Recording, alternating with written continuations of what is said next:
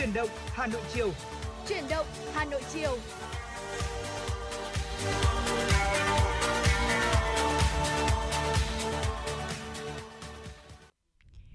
Lê Thông và Bảo Trâm xin được gửi lời chào đến quý vị và các bạn đang nghe chương trình Chuyển động Hà Nội chiều của Đài Phát thanh Truyền hình Hà Nội. Chương trình được phát sóng trực tiếp trên tần số FM 96 MHz và trực tuyến trên trang web hanoitv.vn.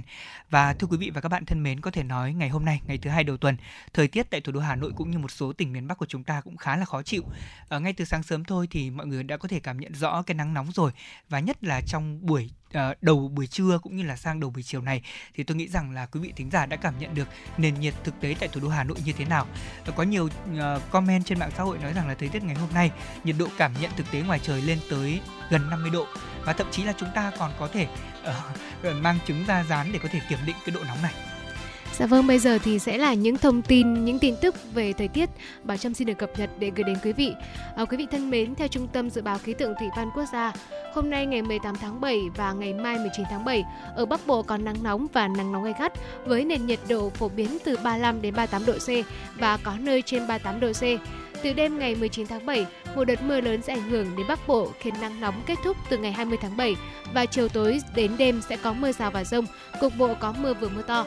Tại miền Trung thì từ nay đến ngày 20 tháng 7 thì sẽ có nắng nóng và nắng nóng gay gắt, có nơi đặc biệt gay gắt với nhiệt độ cao nhất phổ biến từ 35 đến 39 độ C.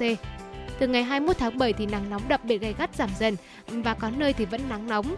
Từ chiều tối đến đêm có mưa rào và rông, cục bộ có nơi mưa vừa mưa to. Còn với khu vực Tây Nguyên và Nam Bộ thì thời tiết trong tuần ban ngày sẽ có mưa nắng đan xen. Chiều tối đến đêm có mưa rông rải rác, cục bộ có mưa vừa và mưa nhẹ. Và thưa quý vị, ở khu vực uh, Tây Bắc Bộ thì uh, vào các ngày sẽ có nắng nóng gay gắt trên 37 độ. Còn với khu vực Đông Bắc Bộ thì nắng nóng sẽ dao động trên khoảng từ 37 đến 39 độ C và ngày nắng chiều tối và đêm sẽ có mưa rông, cục bộ sẽ có mưa vừa mưa to. Và vừa rồi là những thông tin thời tiết trong tuần sắp tới và đúng nhanh Lê Thông có nói uh, lúc nãy thì thời tiết ngày hôm nay thì cũng hơi gay gắt hơn những cái ngày bình thường khác ừ. và dự là trong những cái ngày sắp tới sắp tới đây thì chúng ta vẫn phải đón nhận cái đợt những cái đợt nắng nóng gay gắt. Tuy nhiên thì uh, vẫn hy vọng là sẽ có những cơn mưa để có thể làm dịu mát được cái không khí nóng tại thủ đô của chúng ta. Còn bây giờ để mở đầu chương trình, xin mời quý vị thính giả cùng khởi động với ca khúc Có không giữ mất đường tìm qua sự thể hiện của ca sĩ Trúc Nhân.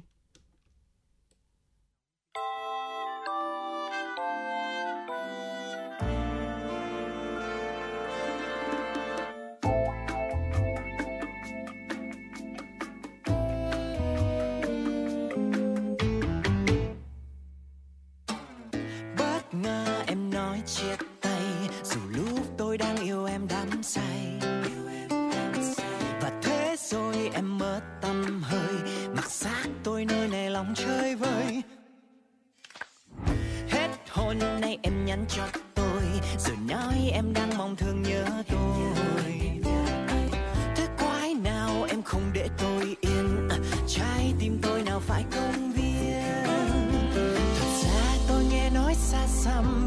Bên sóng sống không vui nên em mới quay về thăm. Trời ơi, thương em quá em ơi, tôi mong em mãi cô đơn và sống được trọn trăm năm.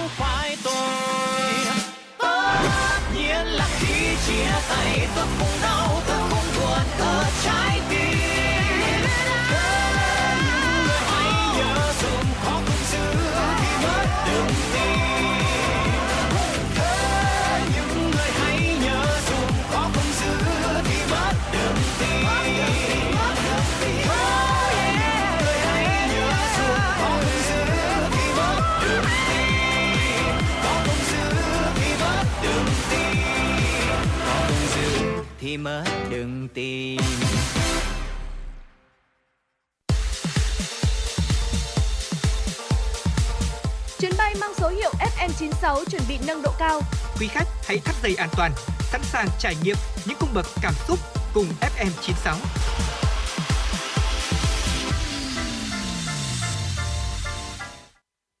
Vâng thưa quý vị thính giả, chúng ta vừa lắng nghe tiếng hát của ca sĩ Trúc Nhân với ca khúc có không giữ mất đường tìm. Còn bây giờ chúng tôi xin được mời quý vị cùng bắt đầu cập nhật một số những thông tin trong buổi chiều ngày hôm nay. Thưa quý vị và các bạn, nhân dịp kỷ niệm 60 năm ngày truyền thống của lực lượng cảnh sát nhân dân Việt Nam, Tổng Bí thư Nguyễn Phú Trọng đã có thư chúc mừng.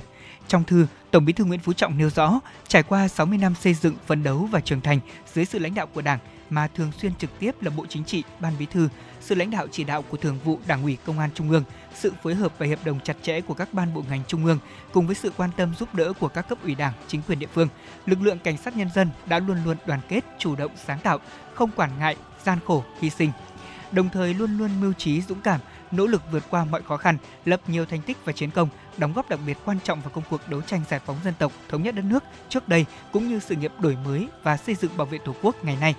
Tổng Bí thư Nguyễn Phú Trọng tin tưởng lực lượng cảnh sát nhân dân tiếp tục lập được nhiều chiến công mới, to lớn hơn nữa, đóng góp xứng đáng vào sự nghiệp xây dựng bảo vệ vững chắc Tổ quốc. Thưa quý vị, Bộ Giao thông Vận tải đã đề nghị các địa phương cần xây dựng phương án phân luồng, chuẩn bị thu phí công dừng trên tất cả các tuyến đường cao tốc từ mùng 1 tháng 8.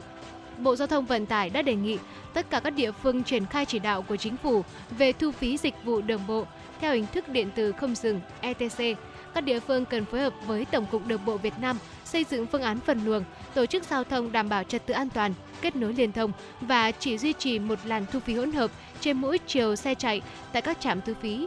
Bộ cũng đề nghị Ủy ban nhân dân các tỉnh thành phố vận động công chức viên chức, người lao động gương mẫu, dán thẻ để có thể sử dụng dịch vụ thu phí điện tử không dừng trước ngày 31 tháng 7. Các nhà cung cấp dịch vụ ETC được giao tổ chức tuyên truyền, nâng cao chất lượng dịch vụ, mở rộng địa điểm và hình thức dán thẻ, tạo thuận tiện cho chủ phương tiện. Phấn đấu đến tháng 9, có từ 80 đến 90% số lượng xe trên toàn quốc dán thẻ tham gia vào dịch vụ ETC. Bộ Xây dựng cho biết tính đến nay đã có 32.912 cá nhân được cấp chứng chỉ hành nghề môi giới bất động sản. Các tổ chức cá nhân hành nghề môi giới bất động sản ngày càng phát triển, đóng một vai trò quan trọng trong hoạt động giao dịch kinh doanh bất động sản. Theo quy định của pháp luật, các cá nhân muốn hành nghề môi giới phải được đào tạo, thi sát hạch và được cơ quan quản lý nhà ở và thị trường bất động sản địa phương cấp chứng chỉ hành nghề. Ngoài ra thì cá nhân hành nghề môi giới bất động sản có thể hoạt động độc lập không theo tổ chức yêu cầu về đào tạo, thi sát hạch cấp chứng chỉ hành nghề môi giới còn đơn giản và điều này dẫn đến một bộ phận môi giới bất động sản còn yếu về chuyên môn và hiểu biết pháp luật còn hạn chế. Bên cạnh đó còn một lượng lớn các cá nhân hành nghề môi giới trung gian mua bán bất động sản tự do. Số lượng và hoạt động của các cá nhân này thiếu ổn định và khó kiểm soát, trong đó có tình trạng làm ăn chụp giật, không tự giác kê khai nộp thuế theo đúng quy định của pháp luật. 6 tháng đầu năm 2022 đã có 4.113 viên chức y tế xin thôi việc, bỏ việc, trong đó có 3.756 viên chức thuộc thẩm quyền quản lý của các sở y tế và 357 viên chức công tác tại các đơn vị sự nghiệp trực thuộc Bộ Y tế. Con số nêu trên được Bộ Y tế đưa ra đã phần nào nói lên làn sóng bỏ việc thôi việc chạy khỏi bệnh viện công của lực lượng cán bộ ngành y tế hiện nay. Theo Thứ trưởng Bộ Y tế Đỗ Xuân Tuyền, Bộ Y tế đã trình chính phủ ban hành nghị định sửa đổi, bổ sung nghị định số 56, trong đó đề xuất tăng mức phụ cấp cho cán bộ y tế cơ sở, y tế dự phòng từ 40 đến 70% lên mức 100%. Tuy nhiên, nhiều chuyên gia cho rằng phụ cấp cũng chưa phải là vấn đề khi mà dù có nâng lên mức 100% thì thu nhập ở bệnh viện công vẫn thấp hơn rất nhiều so với các bệnh viện tư. Thưa quý vị, tuy cúm A có những biểu hiện giống là cảm lạnh thông thường, thế nhưng chúng lại gây biến chứng nặng nề và nguy hiểm đến tính mạng nếu không được điều trị một cách kịp thời. Theo thống kê của Bệnh viện Bệnh nhiệt đới Trung ương thì trong khoảng 2 tuần trở lại đây, số lượng bệnh nhân cúm A tới khám tại bệnh viện đã tăng cao hơn với hơn 100 trường hợp. Trong số này thì bệnh viện cũng đã ghi nhận các trường hợp có diễn biến nặng, nhiều trường hợp xuất hiện tình trạng viêm phổi và đang phải theo dõi điều trị. Đáng chú ý, bệnh viện đã ghi nhận một chùm ca bệnh cúm A gồm có 20 công nhân tại một khu công nghiệp ở huyện Đông Anh.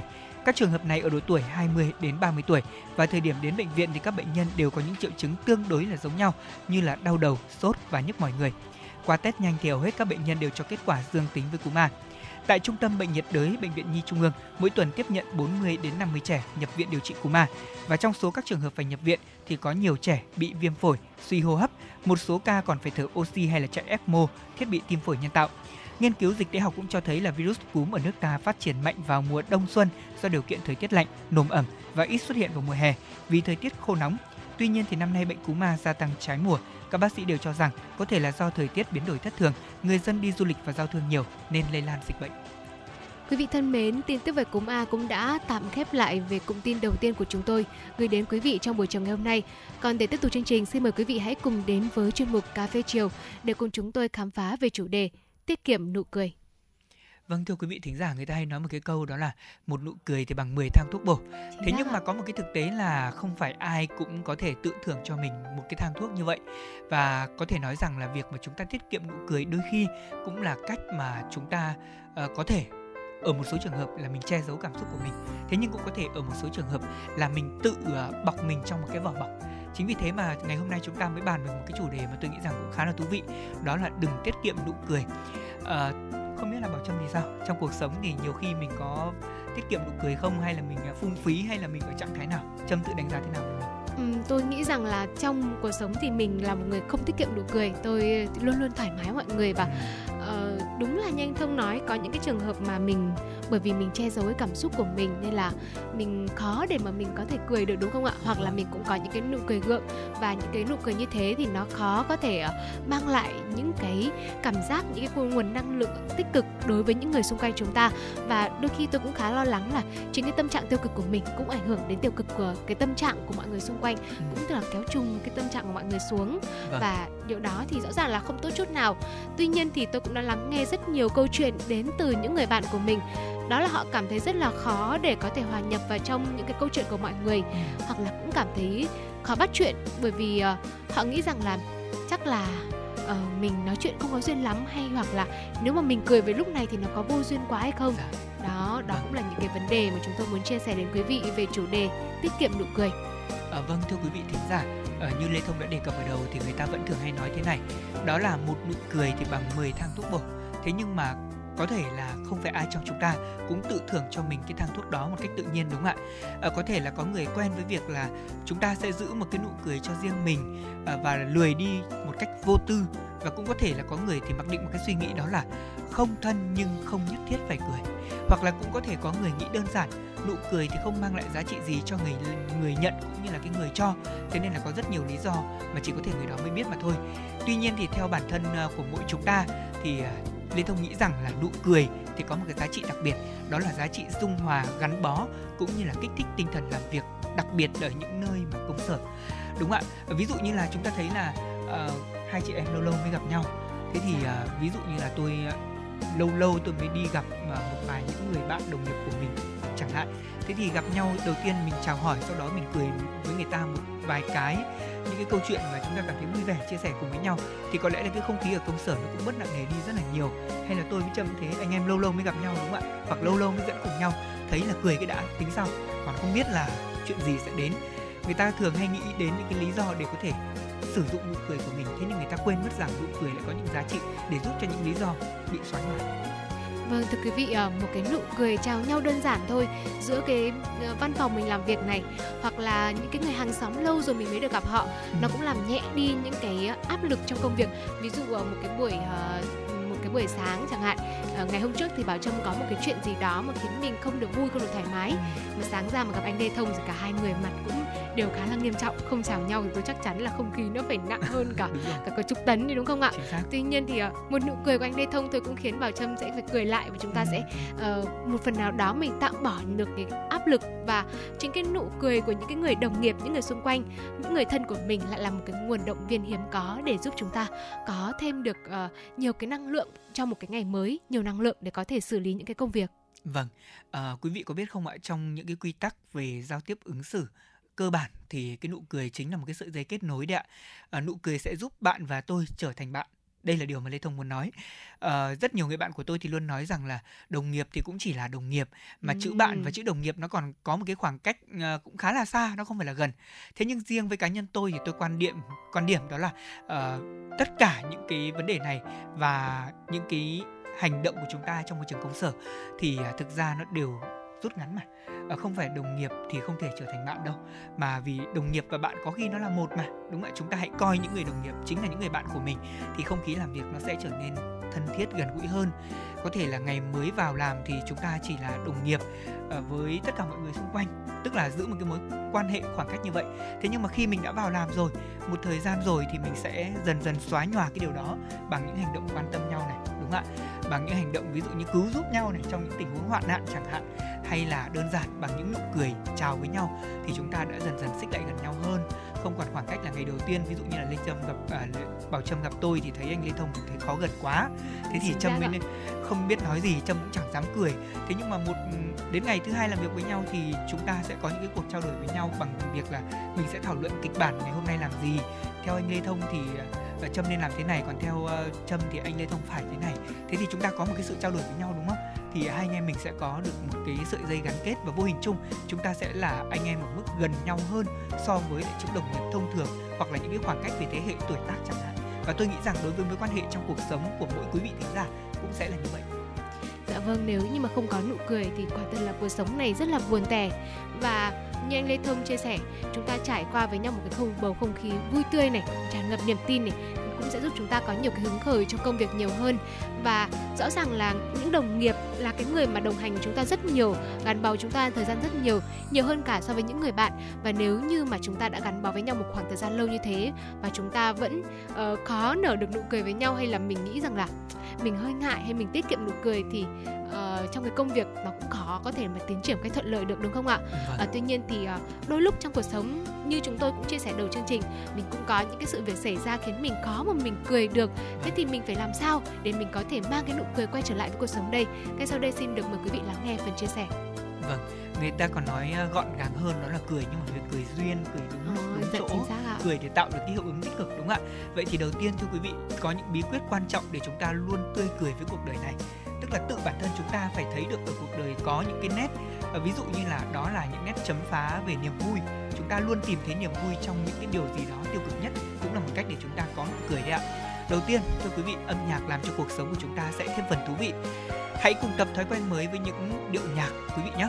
Bắt đầu ngày mới bằng cách chúng ta hãy nghe một bản nhạc nào đó này hay là đơn giản hơn là mình sẽ bật những bài hát thú vị để làm uh, nhạc chuông, nhạc báo thức hoặc là chúng ta chứng kiến nụ cười của mình uh, khi mà chúng ta quan sát được tỉ mỉ hơn nhờ những câu chuyện mà bạn bè có thể kể cho chúng ta hoặc là hãy tập bắt đầu ngày mới với một nụ cười. Chúng ta thường hay có một cái thói quen dậy sớm đó là mình vệ sinh cá nhân xong nhìn vào tấm gương. Đừng ủ rũ thưa quý vị khi mà ngày nào chúng ta nhìn vào gương thấy mình chán quá thì đó là ngày mà chắc chắn tôi nghĩ cả cái không khí ngày hôm đó nó sẽ không được tốt. Thay vì đó hãy cười với chúng ta ví dụ như với các bạn nữ chẳng hạn. Tôi thấy có một số người bạn thân của tôi thì hay nói rằng cứ một buổi sáng thức dậy dù chả biết là cuộc đời thế gian như thế nào dù túi tiền đang còn bao nhiêu tiền thì bạn ấy vẫn tự cười một mình. Bạn ấy cười xong bắt đầu uh, trải chuốt mình thật là đẹp xinh để có thể đi làm. Đó là một ngày mà bạn ấy cho rằng sẽ khởi đầu vui vâng, bắt đầu một ngày mới bằng một nụ cười quả là một cái gợi ý thú vị đúng không ạ? Và quý vị thân mến, chúng ta hoàn toàn có thể tìm kiếm những cái niềm vui trong cuộc sống của mình để mình có một cái nụ cười uh, duyên dáng, một nụ cười thật là thật sự mà mình cười chứ không chỉ là cười gượng. Đó là mình có thể là tìm về với thiên nhiên. Uh, cái cụm từ đưa nhau đi trốn về với thiên nhiên, với đồi núi hoang dã hay là với những cánh đồng xanh mướt thì nó cũng đã trở thành một cái xu hướng của nhiều bạn trẻ hiện tại. Và thưa quý vị, khi mà chúng ta được sống chậm lại, hòa mình với thiên nhiên và lắng nghe nghe được những cảm xúc của bản thân cảm nhận vẻ đẹp của thiên nhiên này hay là mình được trải nghiệm những cái vùng đất mới thì những cái thứ mới mẻ như thế sẽ giúp chúng ta có một cái tâm trạng phấn khởi hơn rất là nhiều à, tôi vâng. nghĩ là có lẽ chính vì thế mà vào những cái dịp hè như thế này thì mọi người sẽ rủ nhau đi du lịch để ừ. uh, trải nghiệm một cái không gian mới để mang cho mình uh, những cái trải nghiệm mới này từ đó cũng giúp cho mình tâm trạng của mình nó phấn khởi hơn dạ. và gần đây cũng có một cái câu đùa vui ở trên mạng đó là nếu mùa hè mà không đi uh, biển thì là có lỗi mẹ thiên nhiên đấy ạ đúng rồi à, thưa quý vị thính giả à, gần đây thì trong chương trình truyền động Hà Nội chúng tôi có đề cập đến một cái chủ đề đó là chữa lành bằng thiên nhiên. Dạ. và tôi nghĩ rằng là trong mùa hè như thế này cái khoảng thời gian để tất cả mọi thành viên trong gia đình có thể xích lại gần nhau hơn. Và ví dụ như là các con thì được nghỉ học đúng không ạ? Bố mẹ thì có thể xin phép cơ quan nghỉ phép một hai ngày để có thể cùng với gia đình đại gia đình của mình uh, có một chuyến du lịch biển chẳng hạn. Đó cũng sẽ là một cái gợi ý rất tốt để chúng ta gắn kết lại với nhau gần hơn còn thưa quý vị, để nói về nụ cười thì chúng ta còn phải bàn đến một cái yếu tố nữa, đó là những thứ xung quanh mình. Ví dụ như chúng ta có thể tìm kiếm nụ cười từ chính những hội bạn thân của mình. Đừng quên là một tuần nên gặp bạn bè thân thiết của mình đến một vài lần để chúng ta có thể chia sẻ những câu chuyện trong cuộc sống này, những buồn vui trong công việc. Hoặc là đặc biệt, hãy tìm kiếm nụ cười đến từ những vật cưng của chúng ta. Ví dụ như là những chú chó hay là chú mèo, đúng không ạ? Chúng thì luôn dành những cái thứ tình cảm vô cùng trong sáng này. Và đặc biệt, đó là trung thành nhất với chúng ta điều này sẽ khiến mình luôn cảm thấy tâm trạng của mình được dịu nhẹ. Tôi cũng là một người yêu động vật cho nên là tôi cũng cảm thấy được điều đó rất là rõ nét.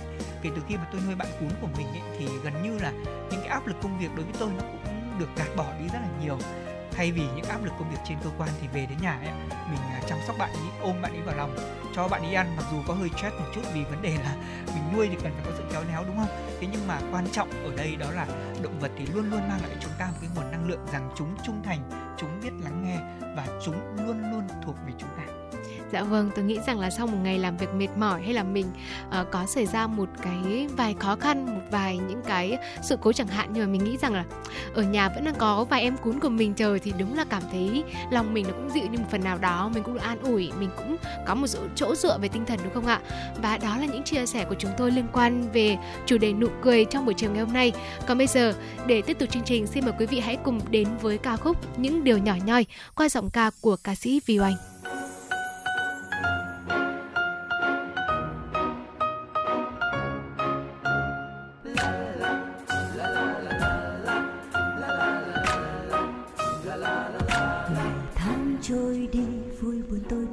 chi. Mãi mê ganh đùa theo phù du chẳng lối thoát.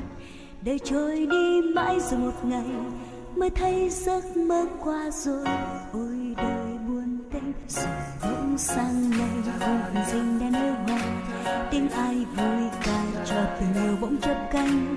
Nhìn sâu ánh mắt thật dịu dàng, ta nghe hạnh phúc như về đây.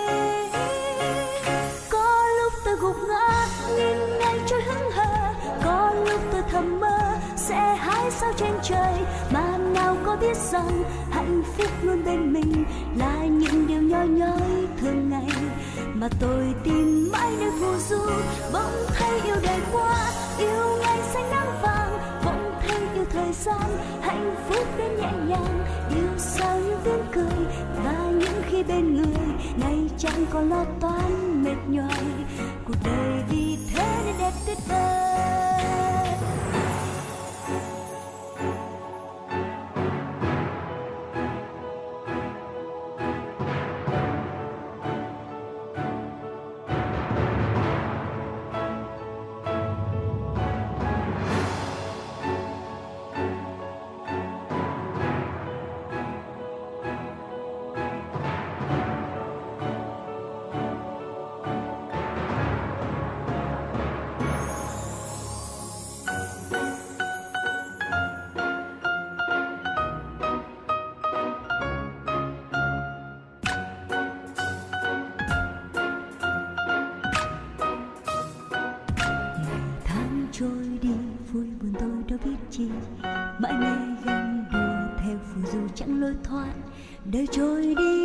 Rồi một ngày, mới thấy giấc mơ quá rồi ôi, đời buồn tênh rồi bỗng sang ngày hồn dinh đã nở hoa.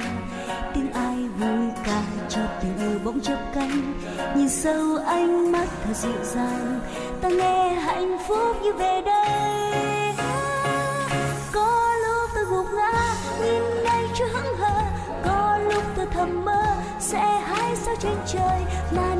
Có biết rằng hạnh phúc luôn bên mình là những điều nhỏ nhói thường ngày. Mà tôi tìm mãi nơi phù du bỗng thấy yêu đời quá yêu ngày sẽ nắng vàng, bỗng thấy yêu thời gian hạnh phúc đến nhẹ nhàng. Yêu sao những tiếng cười và những khi bên người ngày chẳng còn lo toan mệt nhoài. Cuộc đời vì thế nên đẹp tuyệt vời.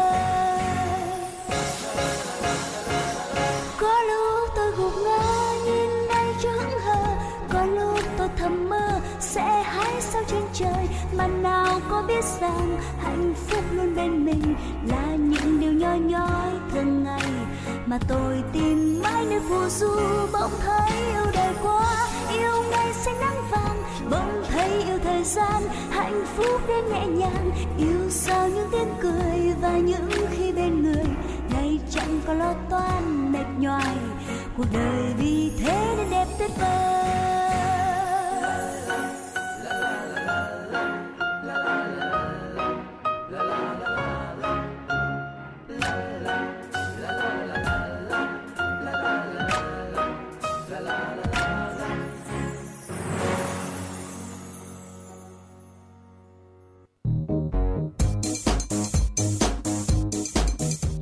Số hiệu FM96 đang chuẩn bị nâng độ cao. Quý khách hãy thắt dây an toàn, sẵn sàng trải nghiệm những cung bậc cảm xúc cùng FN96.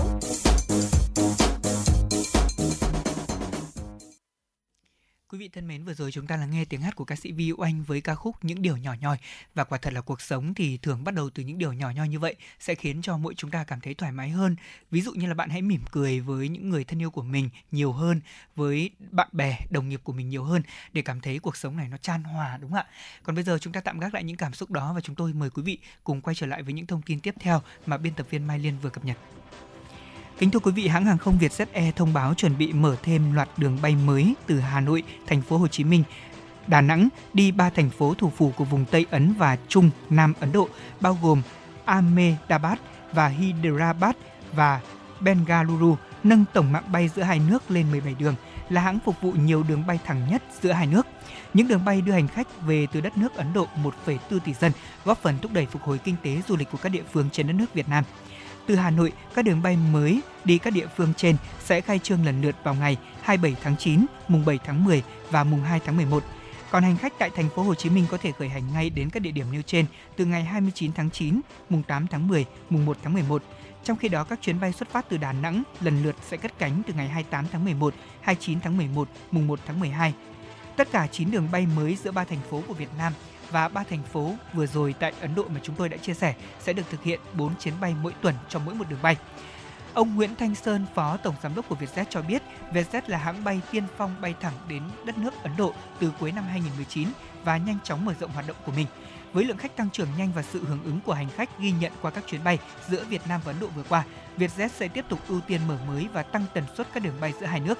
Việc bổ sung thêm mạng bay đến ba trung tâm lớn khác của Ấn Độ sau New Delhi, Mumbai, Vietjet tăng cường kết nối và phục vụ tốt nhất nhu cầu du lịch, thăm thân và phát triển giao thương giữa hai nước và khu vực.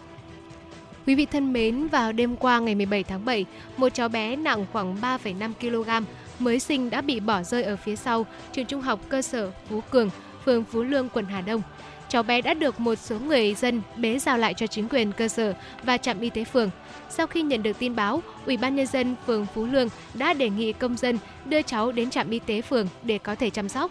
Ủy ban nhân dân phường đã cử cán bộ đến hiện trường, lập biên bản và ghi lại sự việc. Cháu bé đã được các y bác sĩ tại trạm y tế cắt rốn, tắm rửa sạch. Người dân đã ủng hộ tiền để mua quần áo sơ sinh, sữa cho cháu bé được mặc và uống. Vào sáng nay, Ủy ban nhân dân phường đã đưa cháu đi thử máu và kiểm tra sức khỏe. Phó Chủ tịch Ủy ban nhân dân Phú Lương Dương Ngọc Thỏa đã cho biết, hiện phường đã thông tin trên loa truyền thanh của phường và các tổ dân phố, các trang mạng xã hội để có thể tìm lại mẹ và người thân của cháu. Trong vòng 7 ngày, nếu không có ai đến nhận cháu, Ủy ban nhân dân phường sẽ làm thủ tục hợp pháp để cho gia đình nào có đủ điều kiện về thân thế rõ ràng, có công việc, có thu nhập ổn định nuôi dưỡng cháu trưởng thành. Nếu không có người nhận nuôi, Ủy ban nhân dân phường sẽ làm thủ tục gửi cháu đến trung tâm bảo trợ trẻ mồ côi. Thưa quý vị, xin được chuyển sang một số thông tin quốc tế. Ngày 18 tháng 7, chính quyền thành phố Thượng Hải Trung Quốc cho biết sẽ đề nghị người dân tại 9 quận và một số khu vực nhỏ hơn xét nghiệm COVID-19 từ ngày 19 đến 21 tháng 7 nhằm ngăn chặn dịch bệnh lây lan. Theo đó, thì người dân 9 quận, trong đó quận Từ Hối, Tĩnh An và Hoàng Phố sẽ thực hiện xét nghiệm hai lần trong thời gian là 3 ngày nói trên. Số liệu của các nhà chức trách Thượng Hải cũng cho biết, ngày 17 tháng 7, thành phố đông dân nhất của Trung Quốc với 25 triệu người ghi nhận 14 ca mắc mới COVID-19 không triệu chứng trong cộng đồng, giảm so với 24 ca trong ngày 16 tháng 7. Cùng ngày 18 tháng 7, chính quyền khu hành chính đặc biệt Macau cũng tiến hành đợt xét nghiệm diện rộng COVID-19 lần thứ 11 nhằm ứng phó với làn sóng lây nhiễm của biến thể Omicron hiện nay. Hơn 600.000 cư dân của Macau được yêu cầu xét nghiệm PCR ít nhất là hai lần trong tuần này, xen kẽ những xét nghiệm kháng nguyên nhanh.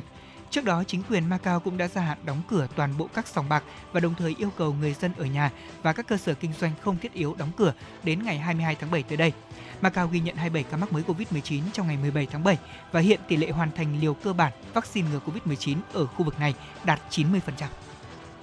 Theo Tân Hoa Xã, Trung Quốc đã đẩy mạnh xây dựng cơ sở hạ tầng diện toán trong bối cảnh nước này đang thúc đẩy phát triển kinh tế số.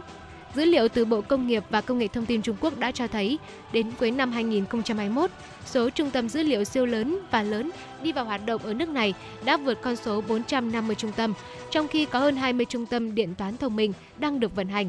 Theo một quan chức cấp cao của bộ trên, trong năm nay, Trung Quốc sẽ thúc đẩy hơn nữa việc xây dựng cơ sở hạ tầng điện toán và hệ thống trung tâm dữ liệu lớn tích hợp nhằm tạo ra một ngành công nghiệp điện toán thân thiện với môi trường và hoạt động hiệu quả, có thể thúc đẩy sự phát triển của nền kinh tế số quốc gia. Dạ vâng thưa quý vị, đó là một số thông tin mà biên tập viên Mai Liên của chúng tôi vừa cập nhật và chuyển đến quý vị thính giả. À, chúng ta tạm gác lại với những thông tin này sau một ít phút và bây giờ chúng tôi mời quý vị và các bạn chúng ta sẽ cùng ờ, đến với ờ, một giai điệu âm nhạc tiếp theo. Chúng ta lắng nghe tiếng hát của anh Khang với ca khúc Ngày xưa em đến.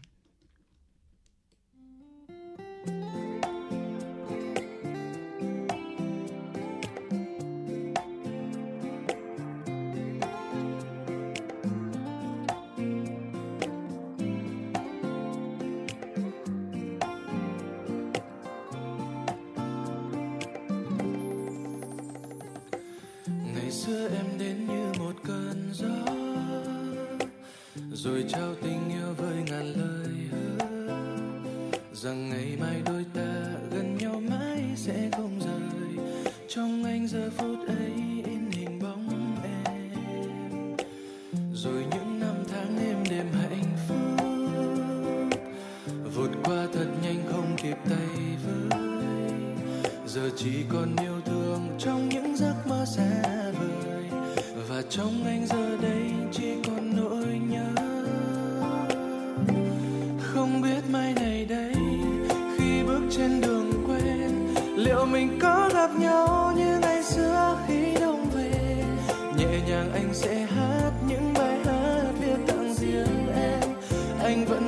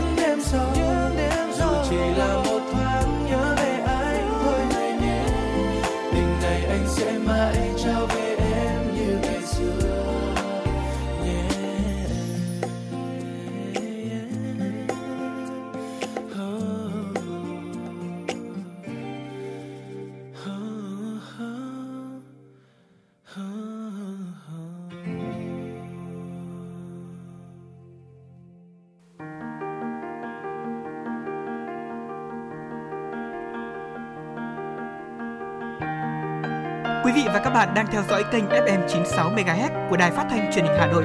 Hãy giữ sóng và tương tác với chúng tôi theo số điện thoại 024 3773 6688. FM 96 đồng hành trên mọi nẻo đường. Quý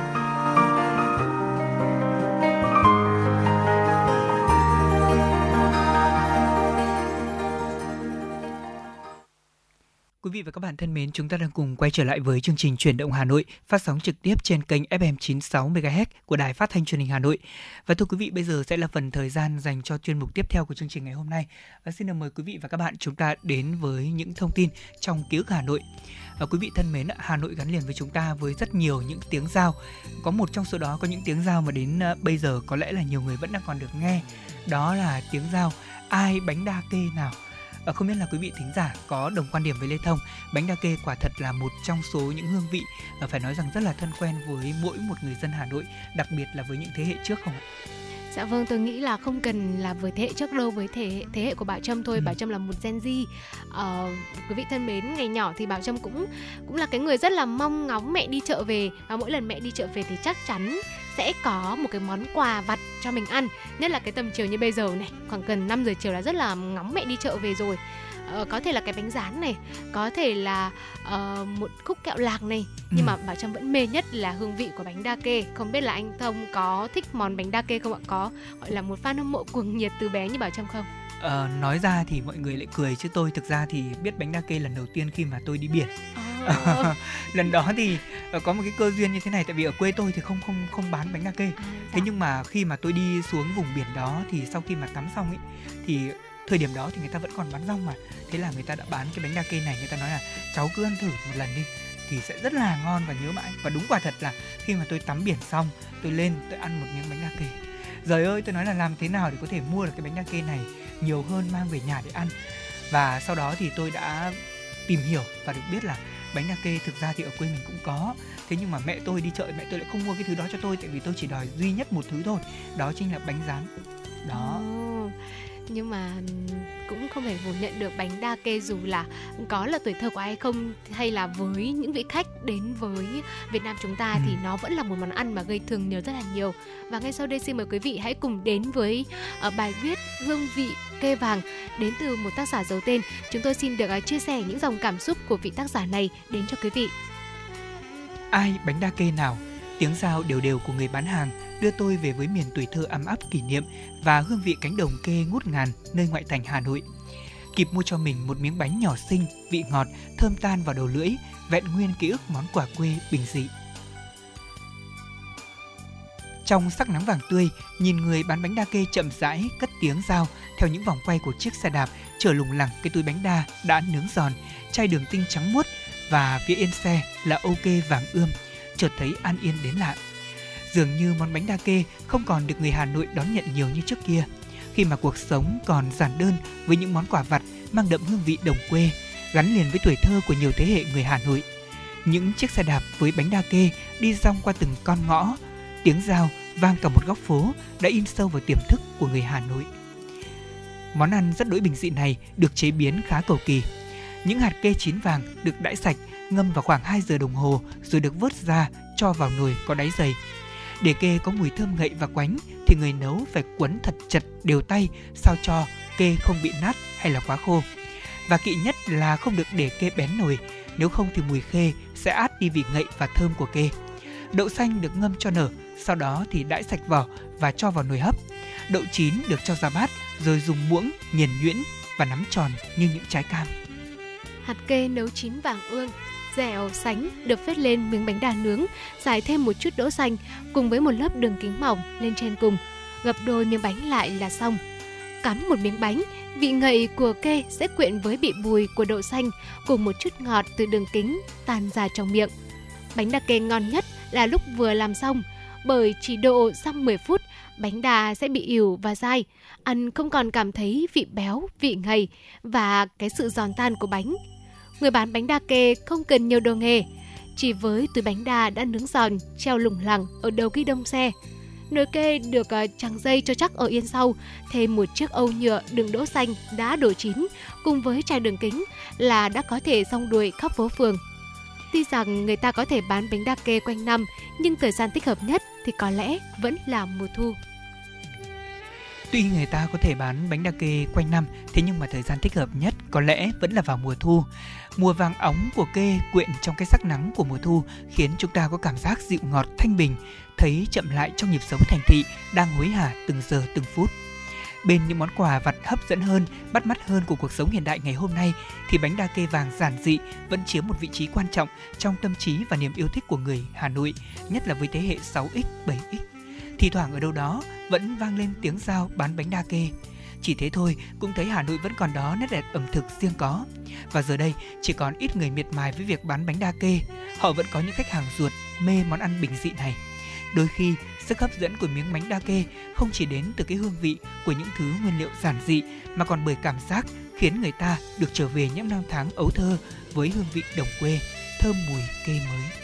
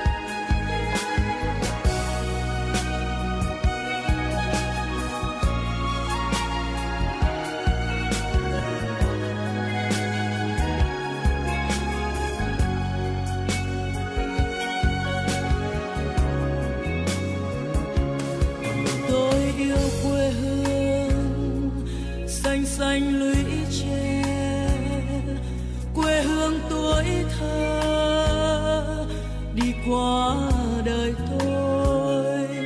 Đường làng quanh co, sông thu êm đềm, thả diều đá bóng, nắng cháy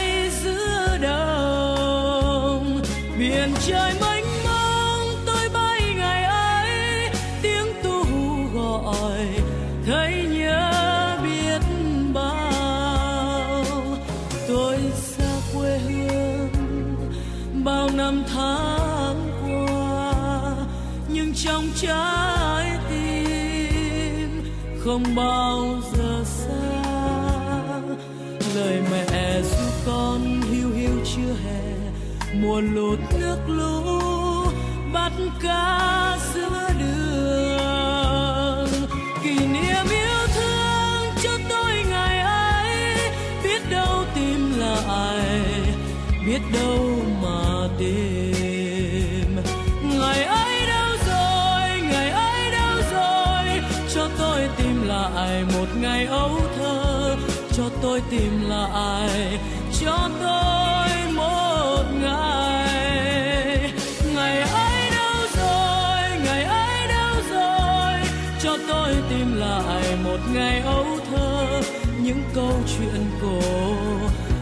mẹ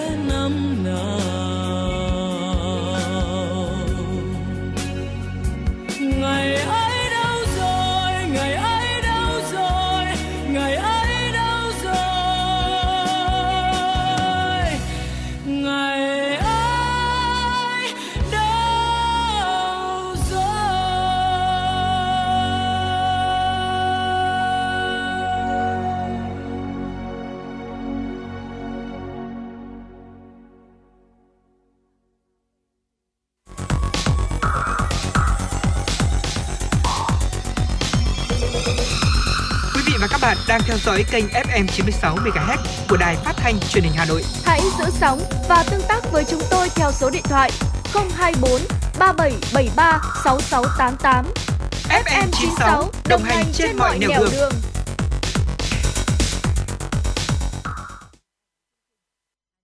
Xin được mời quý vị và các bạn cùng quay trở lại với chương trình Truyền động Hà Nội đang phát sóng trực tiếp trên tần số FM 96 MHz của Đài Phát thanh Truyền hình Hà Nội. Bây giờ chúng tôi xin cập nhật một số thông tin đáng chú ý. Công an huyện Trương Mỹ, thành phố Hà Nội đang điều tra và xác minh vụ lừa đảo chiếm đoạt tài sản gần 500 triệu đồng với thủ đoạn tuyển cộng tác viên thanh toán đơn hàng ảo. Thời gian vừa qua, mặc dù đã có rất nhiều cảnh báo của các cơ quan công an, thế nhưng vẫn có người do thiếu hiểu biết đã bị các đối tượng lừa đảo chiếm đoạt tài sản từ hình thức tuyển cộng tác viên thanh toán đơn hàng ảo. Theo đó, vào ngày 22 tháng 6 năm 2022, chị C, sinh năm 1992, trú tại huyện Trường Mỹ, Hà Nội, có lên mạng xã hội tìm việc làm online và được hướng dẫn tải app Vinasun để làm cộng tác viên thanh toán các đơn hàng sẽ được hưởng tiền hoa hồng. Chị này đã thanh toán các đơn hàng với tổng số tiền là gần 500 triệu đồng thì được yêu cầu là nạp thêm tiền thì mới nhận được tiền gốc và tiền thưởng, nếu không sẽ khóa tài khoản. Biết là mình bị lừa, chị C đã đến cơ quan công an trình báo sự việc. Để chủ động phòng ngừa tội phạm, Công an thành phố Hà Nội đề nghị người dân tuyệt đối cảnh giác và tuyên truyền đến người thân bạn bè về thủ đoạn nêu trên, tránh mắc bẫy của các đối tượng xấu. Khi làm cộng tác viên cho các công ty doanh nghiệp và đơn vị cung ứng hàng hóa dịch vụ, người dân cần kiểm tra rõ về thông tin hàng hóa cũng như là đơn vị cung cấp thông qua nhiều nguồn khác nhau để kiểm chứng tính chính xác. Nếu phát hiện trường hợp lừa đảo, người dân cần báo ngay cho cơ quan công an để nhanh chóng xác minh ngăn chặn và xử lý các đối tượng theo đúng quy định của pháp luật. Thưa quý vị, trong quá trình tuần tra đảm bảo an ninh trật tự địa bàn, Công an xã Văn Bình, huyện Thường Tín, Hà Nội đã bắt giữ đối tượng cất giấu ma túy. Cơ quan Cảnh sát điều tra Công an huyện Thường Tín, Hà Nội cũng cho biết đã ra quyết định khởi tố vụ án, khởi tố bị can đối với Lương Văn Tùng, sinh năm 1991, trú tại xã Văn Bình, huyện Thường Tín, Hà Nội để có thể điều tra về hành vi mua bán trái phép chất ma túy. Trước đó vào khoảng 8 giờ 15 phút ngày 28 tháng 6 năm 2022, tại thôn Bình Vọng, xã Văn Bình, Công an huyện Thường Tín bắt quả tang đối tượng Lương Văn Tùng có hành vi mua bán trái phép chất ma túy. Tại chỗ, cơ quan công an đã thu giữ tăng vật là 0,591 gam ma túy loại heroin. Công an huyện Thường Tín đang củng cố hồ sơ, xử lý đối tượng theo đúng quy định. Tổ chức Y tế Thế giới WHO đã đưa dòng biến thể phụ BA.4 và BA.5 vào danh sách cần giám sát. Việt Nam cũng đã ghi nhận một số ca bệnh COVID-19 nhiễm biến thể phụ BA.4 và BA.5 đã xâm nhập trong cộng đồng. Do đó, Bộ Y tế đề nghị các địa phương tiếp tục đẩy mạnh việc giám sát, thực hiện các biện pháp phòng chống dịch và tiêm vaccine mũi thứ ba, mũi thứ tư.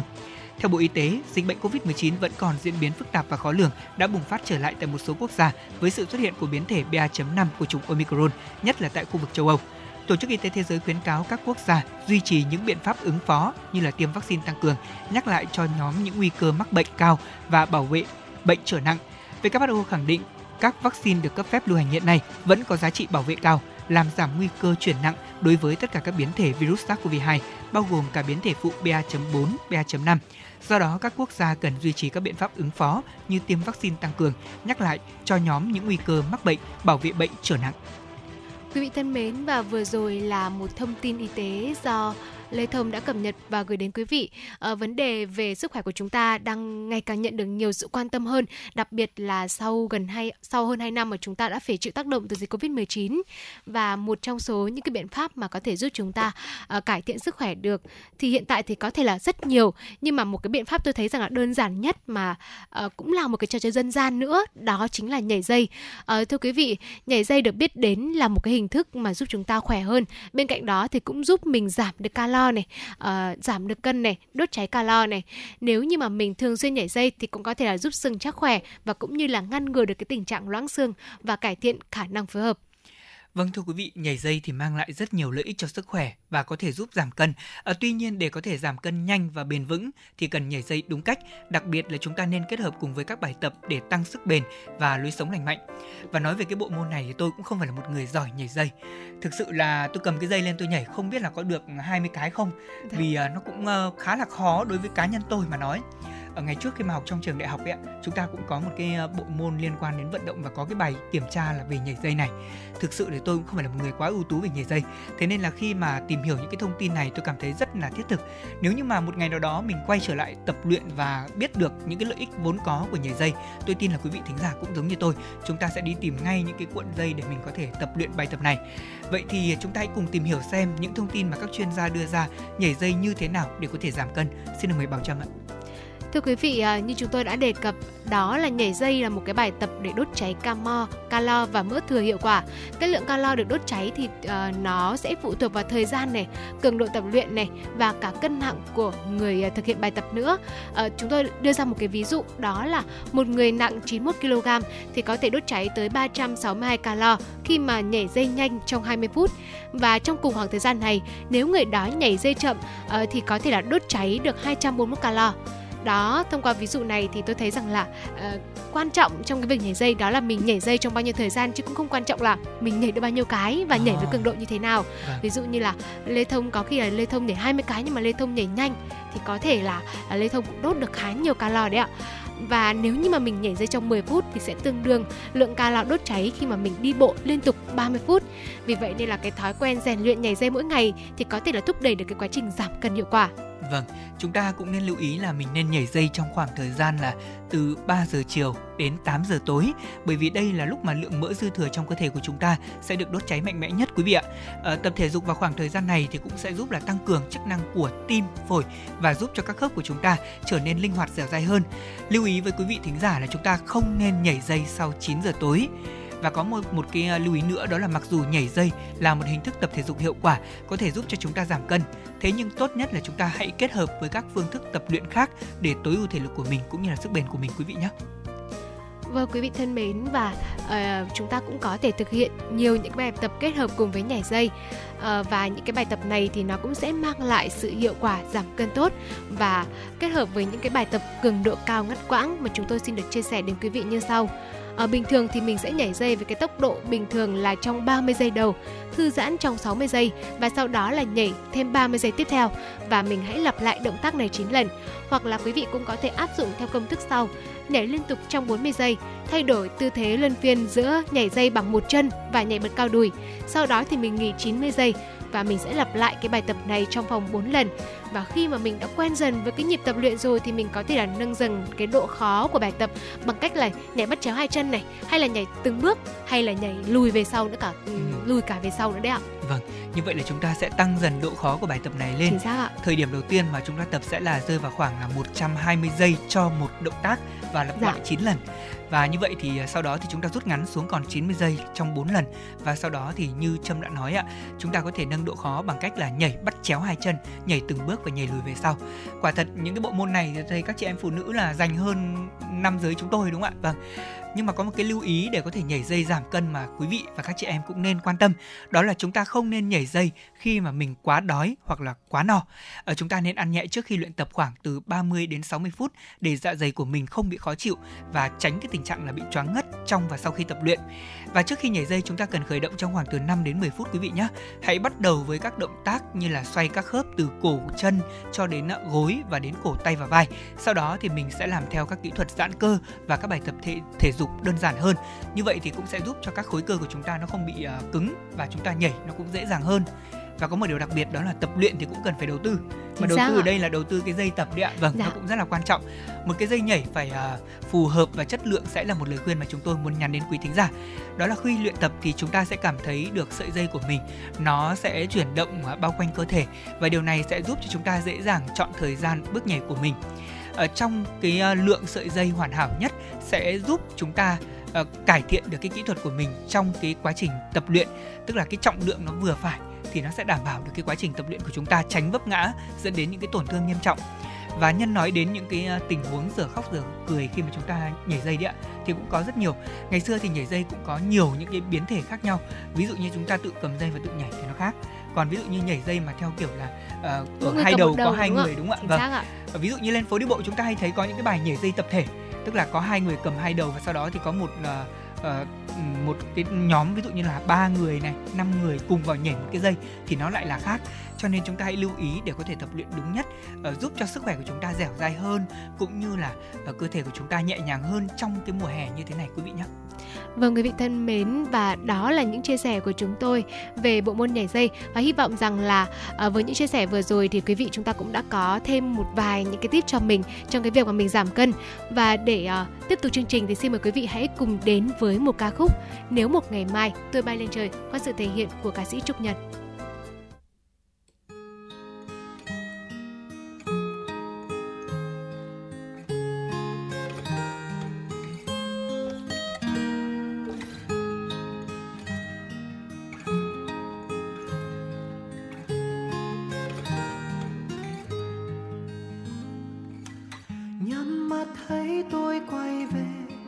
Về với bữa cơm nhà, mà bao lâu tôi bỏ qua.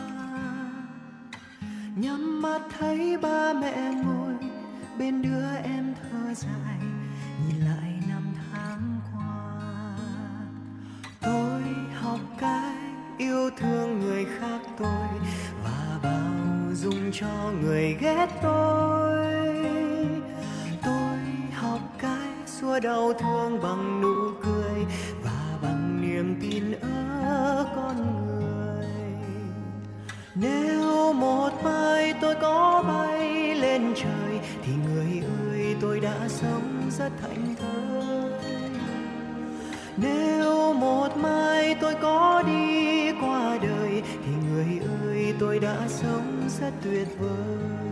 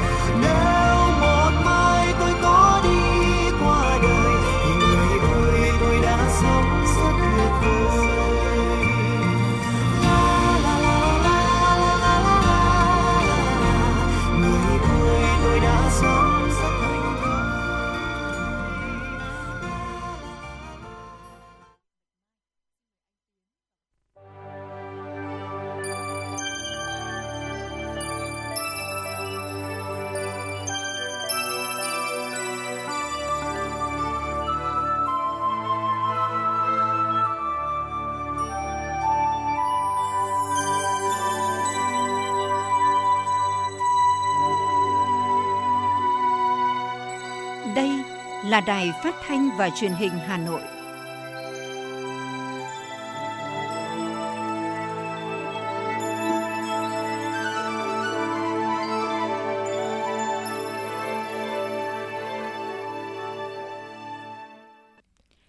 Quý vị và các bạn thân mến, bây giờ là khung giờ dành cho chương trình Truyền động Hà Nội chiều được trực tiếp trên tần số FM 96 MHz của Đài Phát thanh Truyền hình Hà Nội. Chương trình cũng được trực tuyến trên trang web hanoitv.vn. Nếu quý vị có bỏ lỡ khung giờ phát sóng này, quý vị cũng có thể nghe lại trên trang web hanoitv.vn. Còn bây giờ xin mời quý vị thính giả hãy cùng cố định tần sóng và cùng Bảo Trâm Lê Thông hãy khám phá những thông tin hấp dẫn có trong chương trình ngày hôm nay. Kính thưa quý vị và các bạn, sáng ngày 18 tháng 7 năm 2022 tại thủ đô Hà Nội đã diễn ra lễ kỷ niệm 60 năm ngày thiết lập quan hệ ngoại giao, mùng 5 tháng 9 năm 1962, mùng 5 tháng 9 năm 2022. 45 năm ngày ký Hiệp ước hữu nghị và hợp tác Việt Nam Lào 18 tháng 7 năm 1977, 18 tháng 7 năm 2022. Phát biểu tại buổi lễ, Tổng Bí thư Nguyễn Phú Trọng phấn khởi trước những phát triển vững chắc của mối quan hệ hữu nghị vĩ đại và tình đoàn kết đặc biệt, sự hợp tác toàn diện Việt Nam Lào Lào Việt Nam. Điểm lại những dấu mốc trong lịch sử, cách đây hơn 9 thập kỷ, các nhà cách mạng tiền bối của hai nước đã cùng thành lập Đảng Cộng sản Đông Dương, tiền thân của Đảng Cộng sản Việt Nam và Đảng Nhân dân Cách mạng Lào, kề vai sát cánh ngay từ những ngày đầu thử thách, gian nan, bảo vệ và xây dựng Tổ quốc xã hội chủ nghĩa ở mỗi nước Tổng Bí thư khẳng định quan hệ Việt Nam và Lào từ liên minh chiến đấu chung chiến hào đã chuyển sang quan hệ hợp tác toàn diện giữa hai quốc gia có độc lập chủ quyền. Dưới sự lãnh đạo của hai đảng, nhân dân hai nước đã kề vai sát cánh từ những ngày đầu, cùng hỗ trợ nhau phục hồi phát triển kinh tế xã hội, phát triển quan hệ hợp tác trọng yếu trên mọi lĩnh vực, kinh tế, văn hóa, quốc phòng, an ninh và đối ngoại. Xuất phát từ nhu cầu hợp tác sâu rộng và cấp thiết giữa hai nước trong thời kỳ mới, ngày 18 tháng 7 năm 1977, Việt Nam và Lào đã ký hiệp ước hữu nghị và hợp tác, trong đó hai bên cam kết bảo vệ và phát triển mối quan hệ đặc biệt Việt Nam Lào, không ngừng tăng cường tình đoàn kết và tin cậy lẫn nhau, sự hợp tác lâu dài giúp đỡ lẫn nhau trên tinh thần chủ nghĩa quốc tế vô sản, theo nguyên tắc hoàn toàn bình đẳng, tôn trọng độc lập chủ quyền và toàn vẹn lãnh thổ, tôn trọng lợi ích chính đáng của nhau, không can thiệp vào công việc nội bộ, trong 45 năm qua, hiệp ước là tài sản quý giá, có ý nghĩa quan trọng là cơ sở pháp lý vững chắc để cả hai nước không ngừng mở rộng quan hệ, là tiền đề để hai nước ký hàng loạt văn kiện và thỏa thuận hợp tác về chính trị, an ninh, quốc phòng, giáo dục và đào tạo. Trong thời kỳ đổi mới, hai đảng nhà nước tiếp tục kề vai sát cánh trong công cuộc đổi mới, cùng đạt những thành tựu to lớn trong phát triển kinh tế xã hội, giữ vững ổn định chính trị, mang lại cuộc sống ấm no, bình yên cho nhân dân của mỗi nước. Nhìn lại những chặng đường lịch sử của hai dân tộc đã đi qua, Tổng Bí thư khẳng định hai bên có quyền tự hào về mối quan hệ mẫu mực vô cùng trong sáng, hết mực thủy chung giữa hai đảng, hai nhà nước và nhân dân của hai nước Việt Nam, Lào. Thưa quý vị, Phó Chủ tịch Ủy ban Nhân dân thành phố Hà Nội Nguyễn Mạnh Quyền vừa chấp thuận đề xuất của Sở Giao thông Vận tải Hà Nội trước việc công ty trách nhiệm hữu hạn Bắc Hà đề nghị dừng khai thác hợp đồng thầu đối với 5 tuyến buýt có trợ giá số 41, 42, 43, 44 và 45 đồng thời giao Sở Giao thông Vận tải Hà Nội triển khai thực hiện các trình tự thủ tục, tham mưu đề xuất báo cáo Ủy ban nhân dân thành phố những vấn đề vượt thẩm quyền, giao các sở kế hoạch và đầu tư, tài chính hướng dẫn Sở Giao thông Vận tải tổ chức triển khai đảm bảo theo đúng các quy định pháp luật hiện hành. Căn cứ các quy định hiện hành, Sở Giao thông Vận tải Hà Nội đưa ra hai phương án xử lý. Phương án 1, báo cáo Ủy ban nhân dân thành phố cho phép chấm dứt hợp đồng với công ty trách nhiệm hữu hạn Bắc Hà và chỉ định thầu cho đơn vị thay thế có đủ năng lực, kinh nghiệm đáp ứng yêu cầu thực hiện phần công việc còn lại của gói thầu để tiếp tục khai thác vận hành 5 tuyến buýt. Phương án 2, báo cáo Ủy ban nhân dân thành phố cho phép chấm dứt hợp đồng với công ty trách nhiệm hữu hạn Bắc Hà tạm dừng khai thác đối với 5 tuyến buýt để giả soát tính toán lại dự toán, chi phí, thiết kế tuyến để hình thành gói thầu mới, làm cơ sở tổ chức lựa chọn nhà thầu theo quy định. Cũng theo Sở Giao thông Vận tải Hà Nội, đối với phương án 1, hiện nay trên địa bàn thành phố đang có 10 đơn vị cung cấp dịch vụ vận tải hành khách công cộng bằng xe buýt. Với số lượng trên, việc xem xét lựa chọn một số đơn vị cung cấp dịch vụ vận tải hành khách công cộng có đủ năng lực thực hiện phần công việc còn lại là rất thuận lợi và có tính khả thi cao. Hà Nội sẽ thực hiện nhiều giải pháp để tăng tốc phát triển kinh tế nhằm hoàn thành các mục tiêu và chỉ tiêu của năm 2022, nhất là mục tiêu tăng trưởng 7 đến 7,5%, bảo đảm cân đối thu chi ngân sách và kiểm soát lạm phát dưới mức 4%. Quyền Giám đốc Sở Công Thương Hà Nội Trần Thị Phương Lan chia sẻ, để kích cầu tiêu dùng và thương mại, thành phố tổ chức nhiều chương trình như chương trình giảm giá khuyến mại lên tới 100% đã diễn ra từ tháng 4, trọng tâm vào các tháng 5, 7, 11 của năm 2022. Về công nghiệp hỗ trợ, thành phố đã có kế hoạch tổ chức hội trợ công nghiệp hỗ trợ năm nay cho các doanh nghiệp, tăng cường các hoạt động quảng bá, kết nối giao thương trực tuyến, ứng dụng công nghệ. Xác định việc thực hiện và thúc đẩy giải ngân kế hoạch đầu tư công năm 2022 là nhiệm vụ quan trọng để thúc đẩy phát triển kinh tế. Hà Nội tiếp tục tháo gỡ khó khăn và vướng mắc để đẩy nhanh tiến độ giải ngân vốn đầu tư công. Phát huy hiệu quả 6 tổ công tác của thành phố, thúc đẩy giải ngân vốn để đôn đốc, kiểm tra, giám sát, xử lý các điểm nghẽn trong công tác giải ngân vốn đầu tư công. Giám đốc Sở Kế hoạch và Đầu tư Đỗ Anh Tuấn cho biết, ở thời điểm hết quý 1 năm nay, tỷ lệ giải ngân vốn đầu tư công toàn thành phố Hà Nội chỉ đạt 8%. Đến 6 tháng đầu năm, Hà Nội giải ngân được 17.854 tỷ đồng, đạt 35% kế hoạch, tăng 73,1% so với cùng kỳ năm 2021. Các sở liên quan và quận huyện thị xã tăng cường theo dõi, chủ động kiểm tra, giả soát những dự án, rút ngắn tối đa thời gian, tiến độ thực hiện, đảm bảo chất lượng công trình, khẩn trương hoàn thành công việc còn tồn động của các dự án, thực hiện thủ tục thanh toán cho các dự án ngay sau khi có khối lượng được nghiệm thu, thực hiện bàn giao hoàn thành hồ sơ, thủ tục thanh toán quyết toán dự án theo đúng quy định của pháp luật. Bộ Y tế vừa yêu cầu các cơ sở tăng cường chống vi phạm pháp luật trong hoạt động thủ tinh ống nghiệm và mang thai hộ vì mục đích thương mại.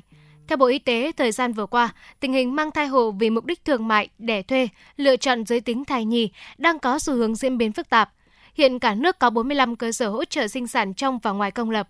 Bộ Y tế yêu cầu các cơ sở cần tăng cường các biện pháp chống nhầm lẫn hoặc là tráo đổi, mua bán tinh trùng, noãn phôi – khuyến khích các cơ sở đầu tư và sử dụng công nghệ quản lý đề phòng mang thai hộ vì mục đích thương mại. Những biện pháp này nhằm đảm bảo việc chấp hành nghiêm túc các quy định của pháp luật trong lĩnh vực hỗ trợ sinh sản. Bộ Y tế khuyến khích các cơ sở đầu tư và sử dụng phần mềm quản lý các trường hợp cho, nhận, tinh trùng, noãn phôi, thụ tinh trong ống nghiệm, mang thai hộ vì mục đích nhân đạo.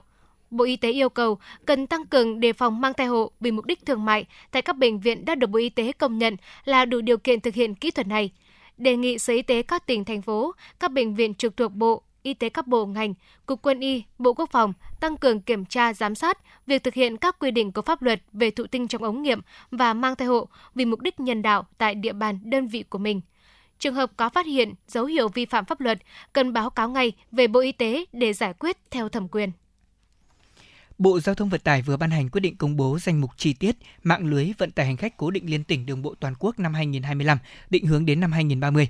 Và đáng chú ý là nhằm tiếp tục phối hợp khắc phục ùn tắc giao thông, bảo đảm đồng bộ thống nhất theo đề xuất của Ủy ban dân thành phố Hà Nội đối với tuyến có hành trình đi đến các bến xe trên địa bàn thành phố, ưu tiên bố trí luồng tuyến đến đi từ các tỉnh thành phố vào các bến xe trên địa bàn theo nhu cầu và theo hướng tuyến cũng như tính kết nối với mạng lưới giao thông. Cụ thể, các tuyến theo quốc lộ 1, quốc lộ 1B đi vào bến xe Gia Lâm, các tuyến đi theo hướng đường Hồ Chí Minh, quốc lộ 6 đi vào bến xe Yên Nghĩa, các tuyến đi theo hướng quốc lộ 32, cầu Thăng Long đi vào bến xe Mỹ Đình, các tuyến phía Nam đi theo hướng quốc lộ 1, cao tốc Pháp Vân Cầu Rẽ đi vào bến xe nước ngầm, bến xe Giáp Bát và phù hợp với công suất bến xe đã công bố các tuyến có hành trình đi qua địa bàn thành phố Hà Nội nằm ngoài vành đai 3 thì đã bố trí hành trình theo nhu cầu và đề xuất của Sở Giao thông Vận tải hai đầu tuyến. Trong quá trình thực hiện, nếu việc tổ chức giao thông của Hà Nội có thay đổi thì thực hiện theo điều tiết và tổ chức giao thông của thành phố nhằm chống ùn tắc giao thông hoặc bảo đảm thi công xây dựng cầu đường. Bộ Tài chính đã ban hành thông tư số 41/2022 hướng dẫn chế độ kế toán áp dụng cho các hoạt động xã hội từ thiện có hiệu lực từ mùng 1 tháng 9 tới đây. Các hoạt động xã hội từ thiện được nêu rõ như sau: tất cả tổ chức cơ quan đơn vị có hoạt động liên quan đến việc vận động, tiếp nhận, phân phối và sử dụng nguồn đóng góp để thực hiện hoạt động xã hội từ thiện thì đều phải mở sổ kế toán ghi chép, hạch toán và minh bạch thông tin. Đối với cá nhân có hoạt động xã hội từ thiện, có trách nhiệm mở sổ ghi chép đầy đủ thông tin về kết quả tiếp nhận, phân phối và sử dụng nguồn từ thiện. Đối với khoản tiếp nhận tài trợ bằng tiền, đơn vị phải ghi chép theo dõi đầy đủ các khoản đã tiếp nhận theo thời gian đóng góp thực tế, chi tiết theo nhà tài trợ. Đối với tài trợ bằng hiện vật, đơn vị tiếp nhận chịu trách nhiệm bảo quản an toàn, phân phối kịp thời số hiện vật đến các địa chỉ nhận hỗ trợ. Đơn vị phải hạch toán, ghi chép đầy đủ số hiện vật nhận tài trợ và việc phân phối số hiện vật này trên cơ sở bảng kê, chứng từ, có chữ ký của người nhận, xác nhận của đơn vị có trách nhiệm tại địa phương theo quy định của pháp luật. Về nguyên tắc mở sổ, thông tư 41 đã quy định sổ kế toán phải được mở vào đầu kỳ kế toán năm hoặc là ngay sau khi có quyết định thành lập và bắt đầu hoạt động của đơn vị. Sổ kế toán được mở đầu năm tài chính mới để chuyển số dư từ sổ kế toán cũ chuyển sang và ghi ngay nghiệp vụ kinh tế tài chính mới phát sinh từ ngày 1 tháng 1 của năm tài chính mới. đơn vị được mở thêm các sổ kế toán chi tiết theo yêu cầu quản lý của đơn vị. Quý vị và các bạn thân mến, vừa rồi chúng ta vừa đến với một số thông tin của chương trình. Chúng tôi sẽ quay trở lại sau ít phút. Này, cậu định đăng ký học ngành gì đấy? Tớ định học ngôn ngữ Nhật mà chưa biết nên nộp vào trường nào. Thế tiêu chí của cậu là gì? Thì dễ xét tuyển này, thực hành nhiều này, ra trường dễ xin việc. Trường Đại học Nguyễn Trãi là chuẩn luôn. Thế à? Đây là trường tiên phong, đào tạo công dân toàn cầu với đa dạng ngành nghề như công nghệ thông tin, ngôn ngữ Nhật, Hàn Quốc học, Trung Quốc học, quản trị kinh doanh, thiết kế đồ họa, quản trị kinh doanh du lịch. Wow. Mà đặc biệt là ứng dụng 70% thực hành, 30% lý thuyết. Ôi, hợp lý phết nhở. Cậu có định nộp không? Có chứ. Học ở đây còn được đăng ký học chuyển tiếp theo mô hình 2 cộng 2, Ừ. 3 cộng 1 sang các trường đại học của Hàn Quốc, Nhật Bản. Ra trường thì dễ dàng làm việc tại các doanh nghiệp trong và ngoài nước. Xịn chưa? Ôi, háo hức quá. Hot hơn nữa là cơ hội tham gia thực tập hưởng lương tại Nhật Bản, Singapore, Hàn Quốc từ năm thứ hai đại học, chuẩn đầu ra hai ngoại ngữ luôn. Đây chính là mục tiêu của tớ đấy. Tớ sẽ nộp vào Đại học Nguyễn Trãi làm đồng môn với cậu luôn. Trường Đại học Nguyễn Trãi, cơ sở 1 28A Lê Trọng Tấn, Hà Đông, Hà Nội, cơ sở 2 266 Đội Cấn, Ba Đình, Hà Nội, hotline 0981 924 302, website đạihocnguyentrai.edu.vn.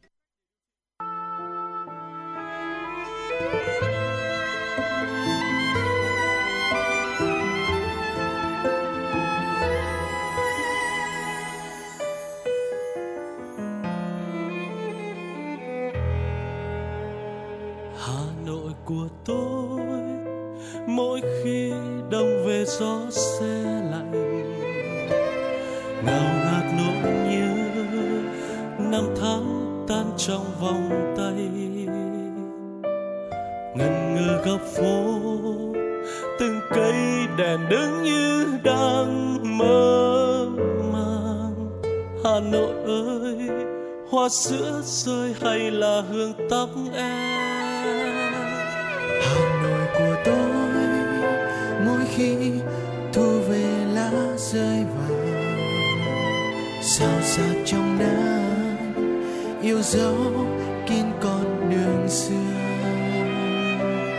Đầy trong môi mắt để ai lặng đứng yên trong nắng ngàn Hà Nội ơi, nguyện yêu mãi mãi yêu suốt đời yêu từng giọt sương trên đường xưa như vẫn đâu đây hương hoàng lan.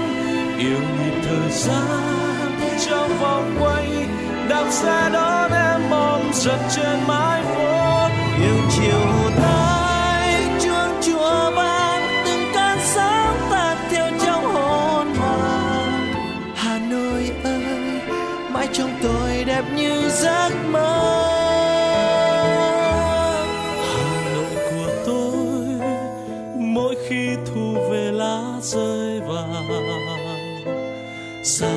trong nắng, yêu dấu kín con đường xưa. Đầy trong môi mắt, để ai lặng đứng yên trong ngỡ ngàng Hà Nội ơi, nguyện yêu mãi mãi yêu xưa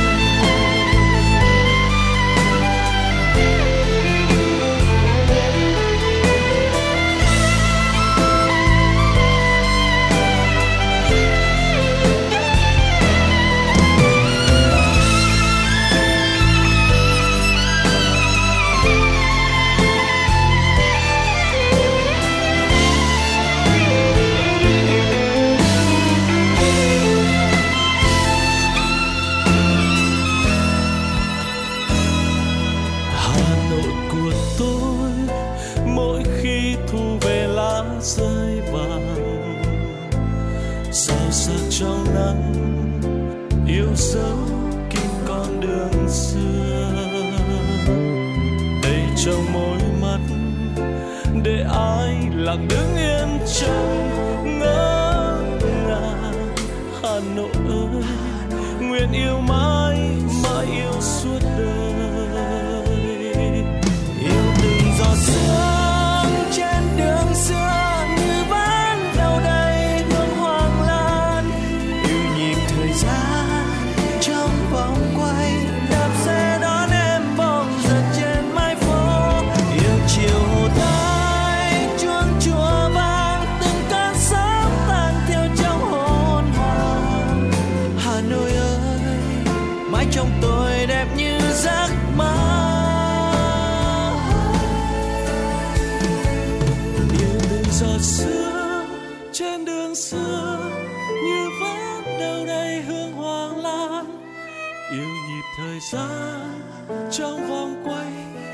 Sẽ xe đón em bom giật trên mái phố. Yêu chiều hồ tới chuông chùa vang, từng cơn sáng tan theo trong hồ hoàng. Hà Nội ơi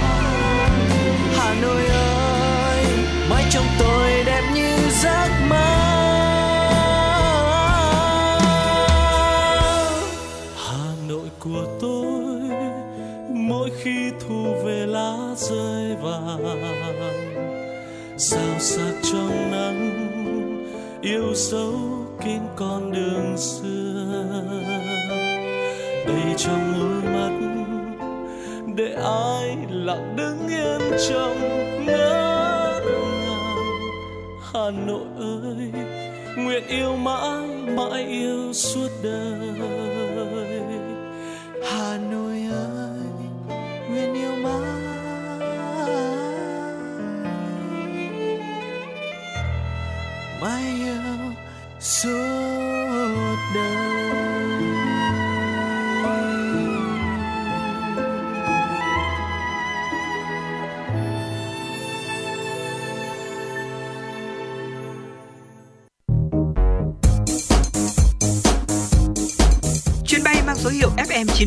Đang chuẩn bị nâng độ cao.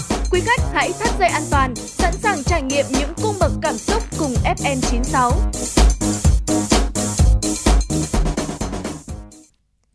Thưa quý vị và các bạn, trước tình hình nhiều phương tiện vi phạm quy định chở quá tải trọng, cơi nới thùng xe, làm rơi vãi đất cát, gây ảnh hưởng tới môi trường, làm hệ thống đường xá hạ tầng xuống cấp, cảnh sát giao thông trên toàn thành phố đã ra quân kiểm tra, xử lý, lập lại trật tự an toàn giao thông.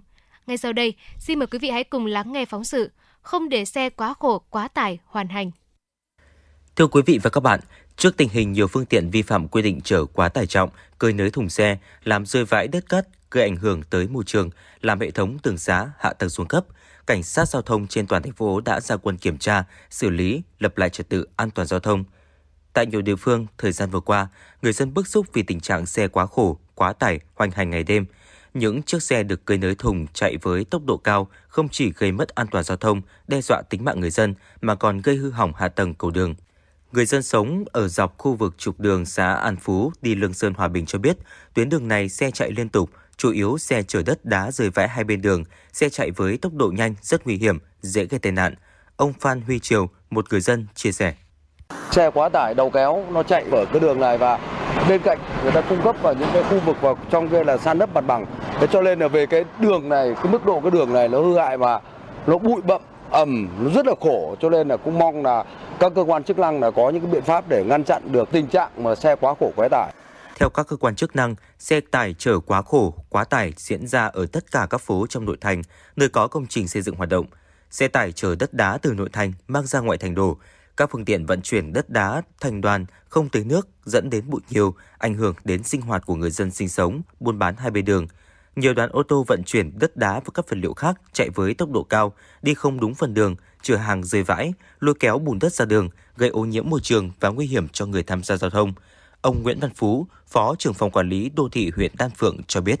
Tuy nhiên thì trong cái thời gian qua thì vẫn còn cái hiện tượng mà về xe quá khổ quá tải chung của toàn thành phố nói chung và của trên địa bàn huyện nói riêng thì là công an huyện cũng đã chủ động xây dựng cái ờ, phương án cùng phối hợp cả bên thanh đội thanh tra của ờ, sở giao thông vận tải thì cũng đã xây dựng các cái chuyên đề chuyên án để đấu tranh và xử lý các cái vi phạm về xe quá khổ quá tải trên địa bàn thì cơ bản thì cũng đã đảm bảo các yêu cầu nhiệm vụ cấp trên giao Những ngày qua, tất cả các xe cơi nới thành thùng bị các tổ liên ngành ở Hà Nội phát hiện đều phải khắc phục trở về nguyên bản.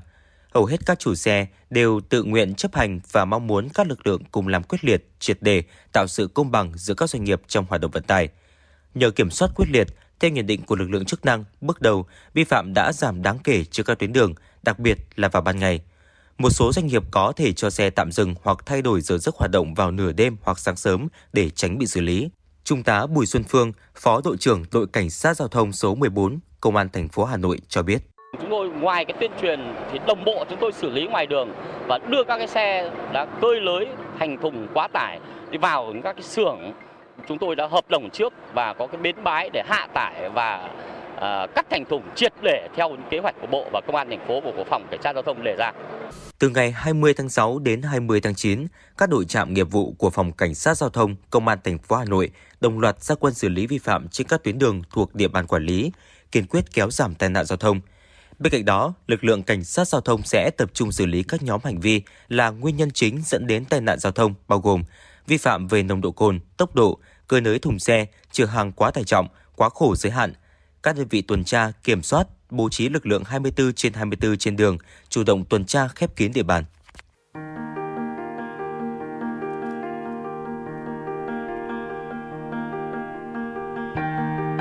Quý vị và các bạn đang theo dõi kênh FM 96 MHz của Đài Phát thanh Truyền hình Hà Nội. Hãy giữ sóng và tương tác với chúng tôi theo số điện thoại 024 3773 6688. FM 96 đồng hành trên mọi nẻo đường.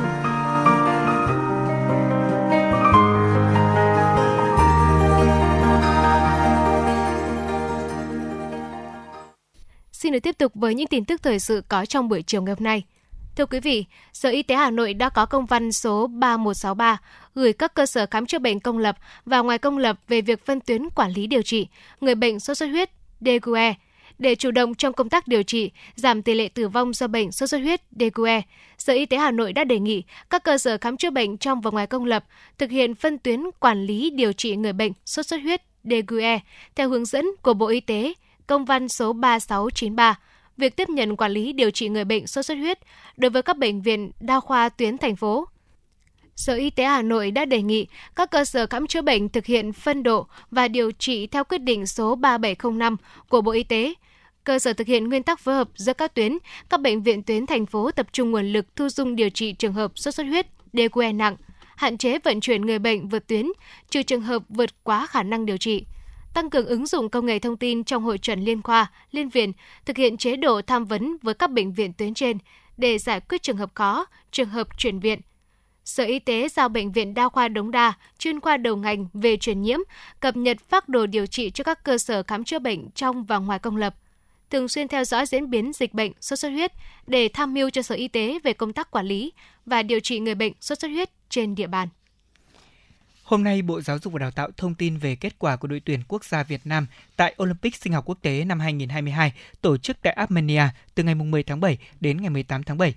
Tại kỳ thi năm 2022 có sự tham gia của 231 thí sinh đến từ 63 quốc gia và vùng lãnh thổ. Cả 4 trên 4 thành viên của đội tuyển Việt Nam đều đã đoạt giải, gồm có một huy chương bạc, 3 huy chương đồng. Trong đó thì học sinh giành giải huy chương bạc là em Trương Văn Quốc Đạt, lớp 12, trường Trung học phổ thông chuyên Quốc học, tỉnh Thừa Thiên Huế. Ba thành viên còn lại của đội tuyển đoạt huy chương đồng bao gồm Nguyễn Phúc Lâm, lớp 12, trường Trung học phổ thông chuyên Quang Trung của tỉnh Bình Phước, Võ Tiến Thành, lớp 12, trường Trung học phổ thông chuyên Hùng Vương của tỉnh Phú Thọ, Đỗ Trọng Phước Nguyên, lớp 11, trường Trung học phổ thông chuyên Lý Tự Trọng, thành phố Cần Thơ. Tại Olympic sinh học quốc tế năm 2021 có 304 thí sinh thuộc 76 quốc gia và vùng lãnh thổ tham gia. Đội Việt Nam giành một huy chương vàng, hai huy chương bạc và một huy chương đồng. Và đáng chú ý là em Võ Tiến Thành, trường Trung học phổ thông chuyên Hùng Vương của tỉnh Phú Thọ, khi đó là học sinh lớp 11 cũng đã đoạt huy chương đồng. Tính từ thời điểm này, hành khách có nhu cầu đi lại bằng đường hàng không trong dịp Tết Dương lịch 2023 và Tết Quý Mão đã có thể đặt vé máy bay trực tuyến của các hãng hàng không. Đáng chú ý là có những chặng giá vé tăng gấp đôi. Hiện website đặt vé trực tuyến của các hãng hàng không đã bắt đầu mở bán vé cho dịp này. Đáng chú ý là mức vé dao động từ 4 đến 7,5 triệu đồng, cao hơn nhiều so với dịp Tết năm 2022. Thậm chí có những chặng giá vé tăng gấp đôi. Đây là tình hình đã được dự báo trước do giá nhiên liệu cho vận tải hàng không tăng cao hơn đáng kể so với năm 2021. Hành khách bay từ thành phố Hồ Chí Minh đi Hải Phòng có thể mua vé rẻ nhất với giá là 6,3 triệu đồng trên một vé khứ hồi.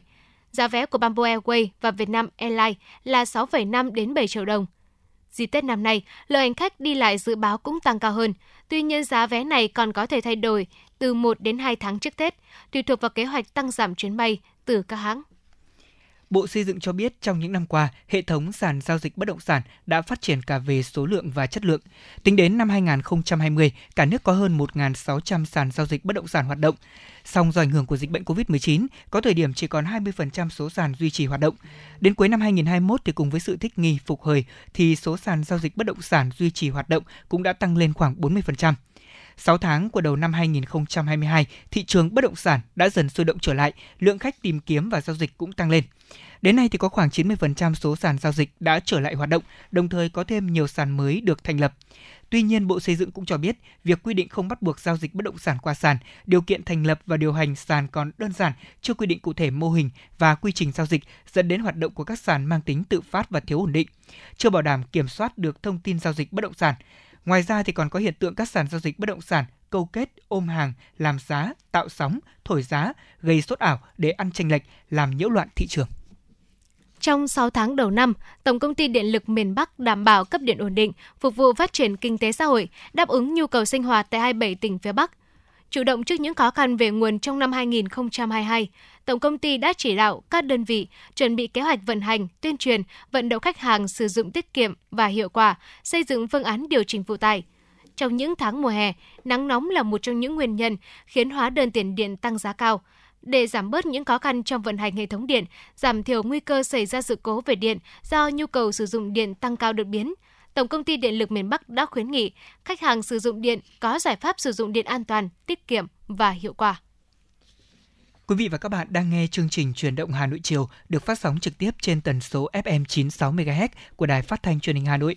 Chỉ đạo nội dung Nguyễn Kim Khiêm, chỉ đạo sản xuất Nguyễn Tiến Dũng, tổ chức sản xuất Xuân Luyến, biên tập Xuân Luyến, kịch bản Trần Hằng, thư ký Mai Liên, kỹ thuật viên Bảo Tuấn cùng MC Lê Thông Bảo Trâm phối hợp thực hiện. Còn bây giờ xin được mời quý vị và các bạn hãy giữ sóng và thư giãn với một giai điệu âm nhạc của chương trình.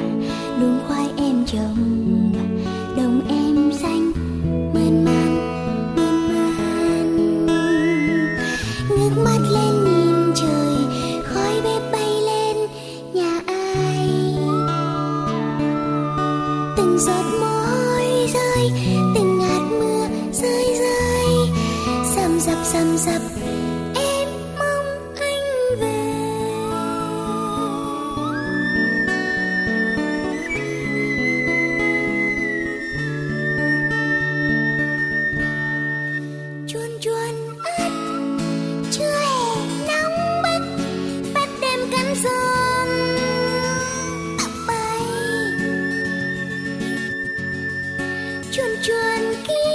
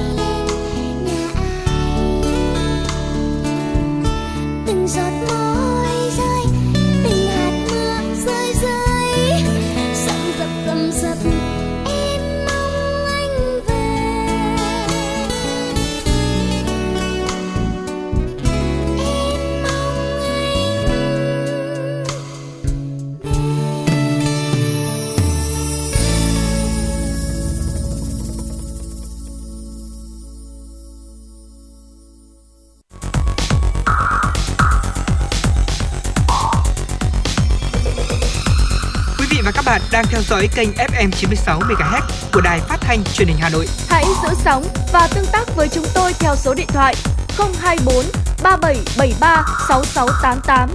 FM 96 đồng hành trên mọi nẻo đường. Thưa quý vị và các bạn, với mục tiêu đem lại sự hài lòng và tiện ích cho người dân, Ủy ban nhân dân thị xã Sơn Tây luôn xác định cải cách hành chính là nhiệm vụ quan trọng, trong đó tập trung vào khâu đột phá là cải cách thủ tục hành chính. Thưa quý vị và các bạn, với mục tiêu đem lại sự hài lòng và tiện ích cho người dân, Ủy ban nhân dân thị xã Sơn Tây luôn xác định cải cách hành chính là nhiệm vụ quan trọng, trong đó tập trung vào khâu đột phá là cải cách thủ tục hành chính. Bà Phan Thanh Thủy, Phó trưởng phòng nội vụ thị xã Sơn Tây cho biết, công tác cải cách thủ tục hành chính, ứng dụng công nghệ thông tin là một trong những yêu cầu cấp thiết đặt ra đối với hoạt động của các cơ quan ban ngành thị xã. Theo đó, Ủy ban nhân dân thị xã đã huy động sự vào cuộc của cả hệ thống chính trị, tạo sự đồng thuận của toàn dân trong việc chung tay thực hiện cải cách thủ tục hành chính. Ủy ban nhân dân thị xã đã chỉ đạo hướng dẫn các bộ phận làm công tác giải quyết thủ tục hành chính các cấp, tổ chức thực hiện phương án liên thông, đơn giản hóa thủ tục hành chính, triển khai thực hiện giả soát thủ tục hành chính thuộc lĩnh vực chuyên môn của ngành đơn vị mình nhằm sửa đổi, bổ sung, thay thế, những thủ tục hành chính không phù hợp. công tác cải cách hành chính thì trên cơ sở những cái văn bản chỉ đạo của thành phố thì thị xã cũng xây dựng các cái chương trình kế hoạch cụ thể để triển khai ờ, tới các cơ quan đơn vị, các phòng chuyên môn liên quan rồi ủy ban nhân dân các xã phường thực hiện thế thì cũng ờ, trong đó thì cũng đẩy mạnh cái công tác tuyên truyền thì ở đây ờ, chủ yếu là cũng chú trọng vào cái việc các hình thức tuyên truyền, đảm bảo làm sao đa dạng công cụ để người dân ờ, nắm bắt được một cách kịp thời và nhanh nhất. Trong cái công tác cải cách hành chính thì giờ thì cũng đang chú trọng liên quan đến cái việc mà nâng cao cái chỉ số ờ, PAPI của thành phố đấy. Và hài lòng với năm vừa rồi thì cái kết quả chỉ số PAPI của thành phố là cũng đứng ở mức cao trong cái top đầu. Ông Trần Đức Dũng, Chủ tịch Ủy ban nhân dân phường Xuân Khanh, thị xã Sơn Tây cho biết, công tác cải cách thủ tục hành chính và ứng dụng công nghệ thông tin trong hoạt động hành chính ở Sơn Tây bước đầu đã đi vào nền nếp. Điều này mang lại hiệu quả tích cực trong công tác chuyên môn và nhận được sự đồng thuận trong nhân dân. công tác ờ, cải cách hành chính thì ờ, trên địa bàn thì cũng ờ, thực hiện là cũng tương đối là thuận lợi thế và cũng không có hồ sơ nào tồn động thế và khi thực hiện thì cũng Ờ, cơ bản những cái vướng mắc thì cũng đã được trao đổi với ờ, cơ quan chuyên môn của thị xã để giải đáp cũng như là tháo gỡ cho nên cũng không có nội dung gì mà để ảnh hưởng đến cái tiến độ công việc cũng như là ờ, cái việc giải quyết thủ tục hành chính cho nhân dân Nhiều thủ tục hành chính được rút ngắn thời gian rất nhiều so với quy định trước kia. Những thủ tục phức tạp, người dân đều được cán bộ chuyên trách giải thích, hướng dẫn tận tình. Anh Phùng Văn Vượng, xã Cổ Đông có chia sẻ. Trước đây, khi làm thủ tục đăng ký xe, tôi phải xuống tận công an thị xã. Giờ đây, ngay tại địa bàn, công an xã đã tiếp nhận thủ tục hồ sơ, mọi việc rất nhanh gọn và thuận tiện. Còn với anh Hoàng Văn Bình, phường Sơn Lộc, thị xã Sơn Tây lại phấn khởi vì không phải xuống tận công an thành phố để đăng ký cho chiếc ô tô mới mua. Thủ tục ngày càng rút gọn và thuận tiện cho người dân. Trước kia thì đăng ký xe phải đăng lên ký đội giao thông để đi lại rất là xa xôi và khó khăn. Bây giờ chuyển à, thủ tục đăng ký xe về công an xã thì tôi thấy rất là thuận tiện. tiện tại vì là là là là, là không phải di chuyển xa mà ở tại địa phương mà cũng triển khai được cái công tác đăng ký ô tô như này là ờ, rất là hợp ừm, cho người dân Việc đẩy mạnh công tác cải cách thủ tục hành chính ở thị xã Sơn Tây đã tạo nên một môi trường hành chính thông thoáng, nâng cao được năng lực trách nhiệm của cán bộ công chức. Đồng thời, phát huy quyền làm chủ của nhân dân và là minh chứng cho tính đúng đắn của việc cải cách thủ tục hành chính.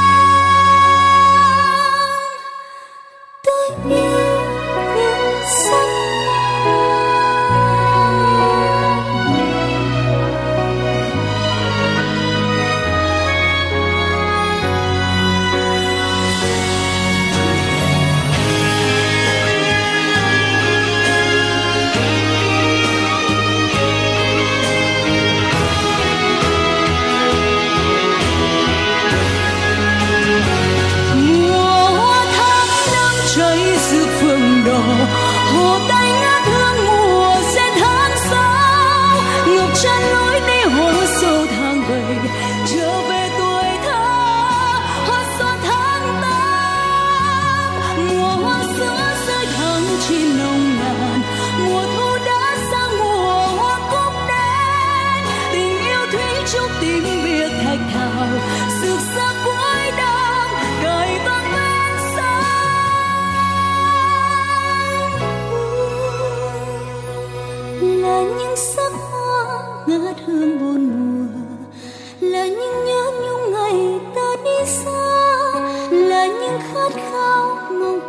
trở về để ta thấy như ngày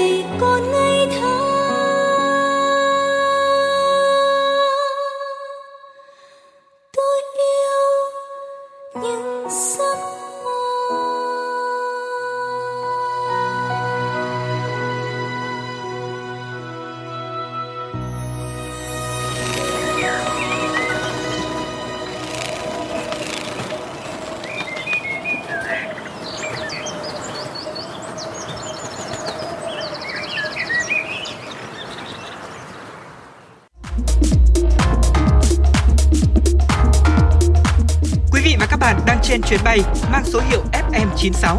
Hãy thư giãn, chúng tôi sẽ cùng bạn trên mọi cung đường.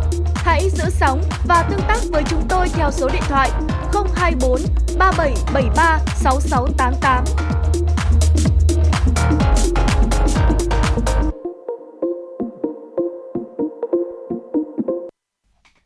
Quay trở lại với chương trình truyền động Hà Nội chiều nay đang phát sóng trực tiếp trên tần số FM 96 MHz. Chúng tôi xin chuyển đến quý vị và các bạn một số những thông tin đáng quan tâm. Lực lượng cảnh sát giao thông vừa phát hiện tài xế sử dụng giấy phép lưu hành giả, phương tiện chở quá khổ ở mức khủng trên cao tốc Pháp Vân Cầu Rẽ Ninh Bình. Sau khi dừng xe thì tổ công tác đã tiến hành kiểm soát giấy tờ có liên quan đến người và phương tiện. Bằng biện pháp nghiệp vụ, tổ công tác cũng phát hiện giấy phép lưu hành quá khổ, quá giới hạn trên đường bộ do lái xe cung cấp là giấy phép giả. Phương tiện chở quá khổ khi phần hàng thừa ra khỏi thùng xe quy định lên tới gần 6,5 mét. Ngay sau đó, tổ công tác đội 3 đã mời đơn vị chức năng và chính quyền sở tại đến cùng làm việc, lập biên bản của sự việc này.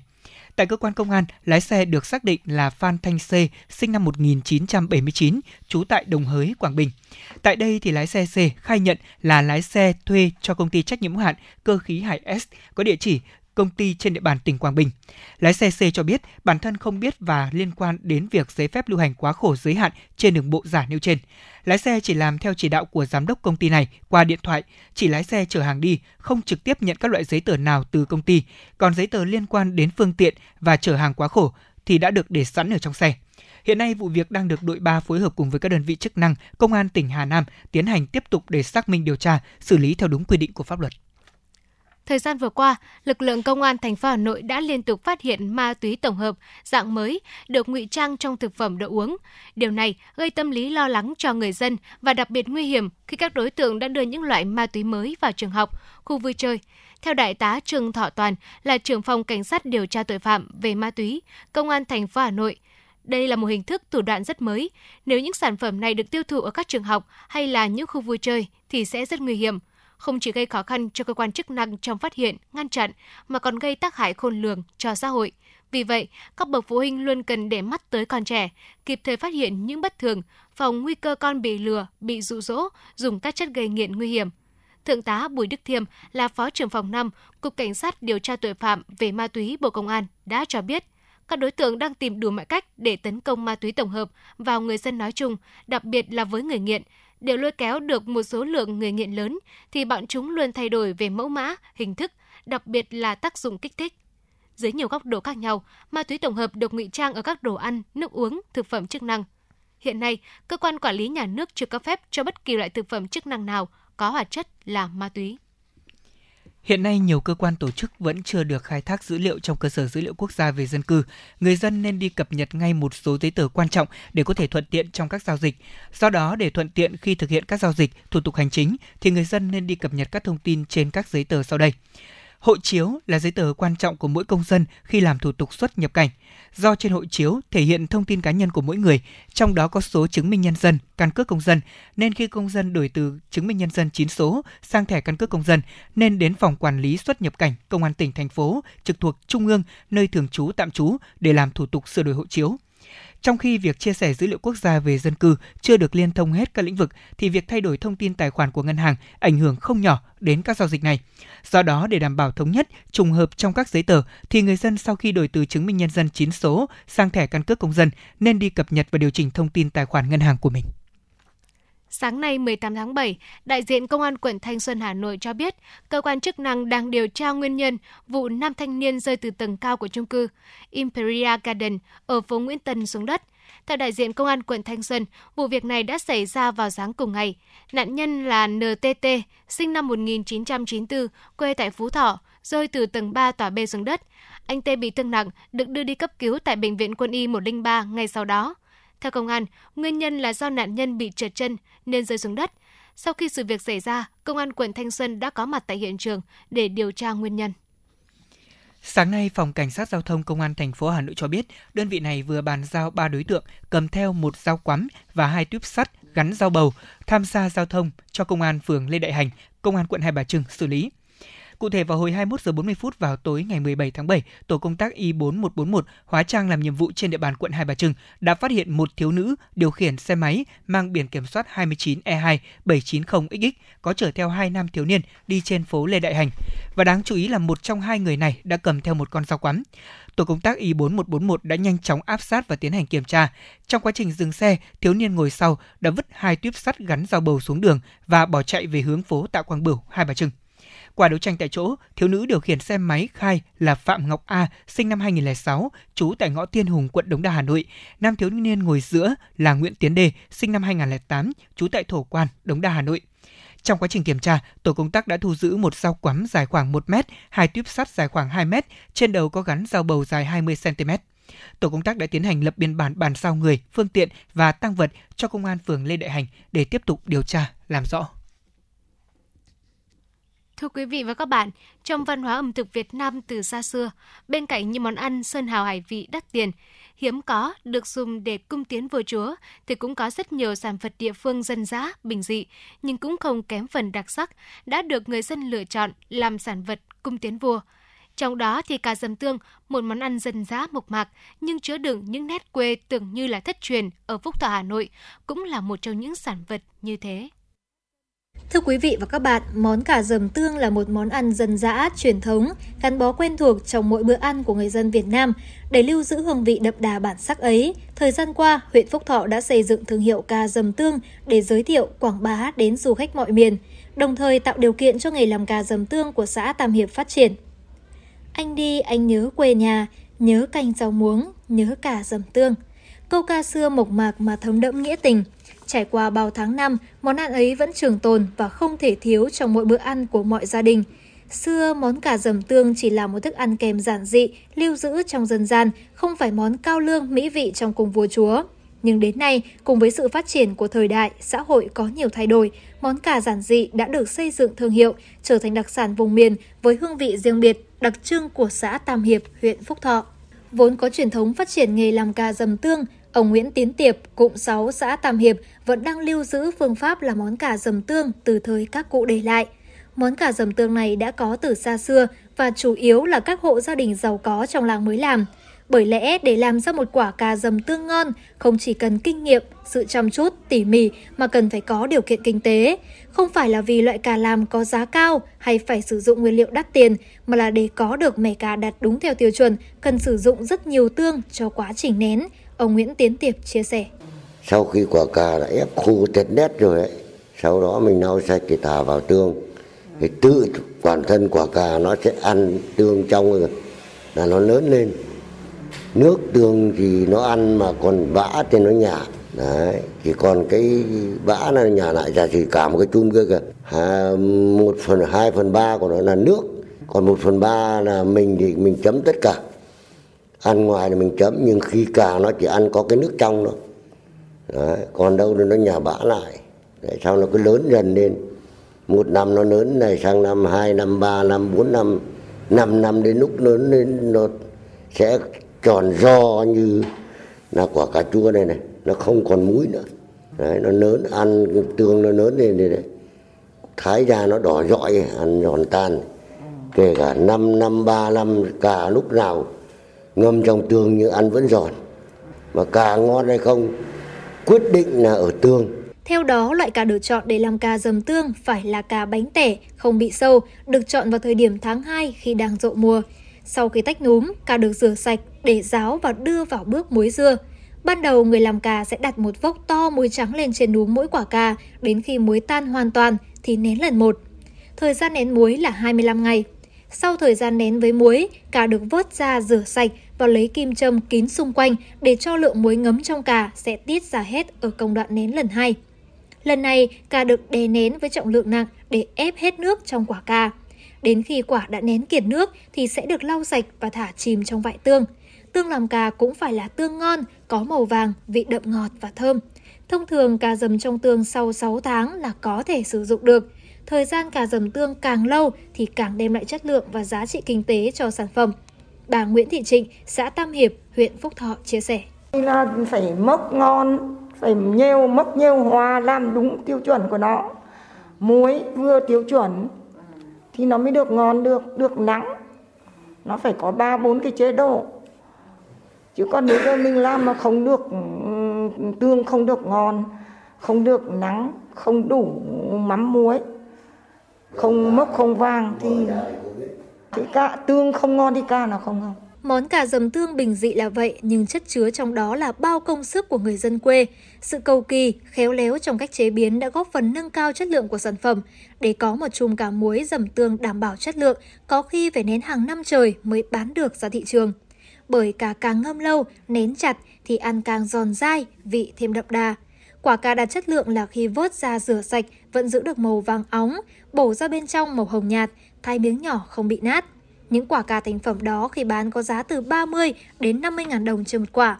Giá trị của cà cà muối đã được nâng lên rất nhiều so với quả cà ban đầu như bàn tay của người lao động. Ông Đỗ Trọng Đại, Phó Chủ tịch Ủy ban nhân dân xã Tam Hiệp, huyện Phúc Thọ cho biết, vốn là món ăn dân dã thấm đượm bản sắc quê hương. Những năm gần đây, khi kinh tế phát triển, nhu cầu thưởng thức ẩm thực của người dân đang ngày càng cao, người sành ăn bắt đầu chú ý tới cà dầm tương. Bởi vậy, nghề muối cà dầm tương ở Tam Hiệp có điều kiện để phát triển trở lại. Theo thống kê của Ủy ban Nhân dân xã Tam Hiệp, huyện Tàn xã có gần 10 hộ làm nghề muối cà dầm tương với mức thu nhập khá. Sản phẩm cà dầm tương Tam Hiệp đã có mặt ở một số siêu thị trên địa bàn Hà Nội, thành phố Hồ Chí Minh và nhiều tỉnh thành khác. Thậm chí món ăn dân dã này còn theo cả những chuyến bay đi tới các nước xa xôi như Séc, Nga và Pháp. Cái, nghề, cái nghề làm cà dầm tương này nó đang cũng ở địa phương sẽ cố gắng phát huy duy trì để uh, có cái sản phẩm mà truyền thống cũng như để có cái câu ca giao tục ngữ uh, từ xưa đến nay mà vẫn truyền miệng nhau là đi xa ta nhớ quê nhà như canh rau muống như cà dầm tương cà dầm tương là sản phẩm của tam hiệp còn cái rau muống tiến mua thì là ở ninh triều. Ờ, phúc thọ trên triều phúc thọ thì cái này thì Ờ, trong thời gian tới thì chúng tôi địa phương sẽ tiếp tục là khuyến khích tuyên truyền khuyến khích các ờ, ông các bà có cái tay nghề đấy duy trì để bảo tồn được cái sản phẩm cà dầm tương ở trên địa bàn xã Tam Hiệp cũng như thể ở thôn Nam nói riêng. Hiện nay, cơ sở sản xuất cà dầm tương của ông Tiệp và các hộ dân khác nhận được khá nhiều đơn hàng nên có thời điểm không có hàng để bán. Bởi muối cà dầm tương sớm nhất cũng phải một năm mới được ăn, còn lại nếu để 2 đến 3 năm thì chất lượng càng thơm ngon và giá thành cũng đắt hơn. Nhận thấy tiềm năng phát triển của nghề, mới đây Hội Nông dân huyện Phúc Thọ đã đứng ra hỗ trợ địa phương thành lập Tổ hội nghề nghiệp làm cà dầm tương do ông Tiệp làm tổ trưởng với gần 20 hội viên. Trong đó, ông Tiệp sẽ trực tiếp đứng ra đào tạo, hướng dẫn kỹ thuật lành nghề cho các thành viên khác. Điều đáng mừng là huyện ủy, Ủy ban nhân dân huyện Phúc Thọ cũng định hướng phát triển cà dầm tương trở thành một trong những sản phẩm du lịch của địa phương. Đây sẽ là tiền đề quan trọng để nghề truyền thống này có bước phát triển mạnh mẽ hơn trong thời gian tới.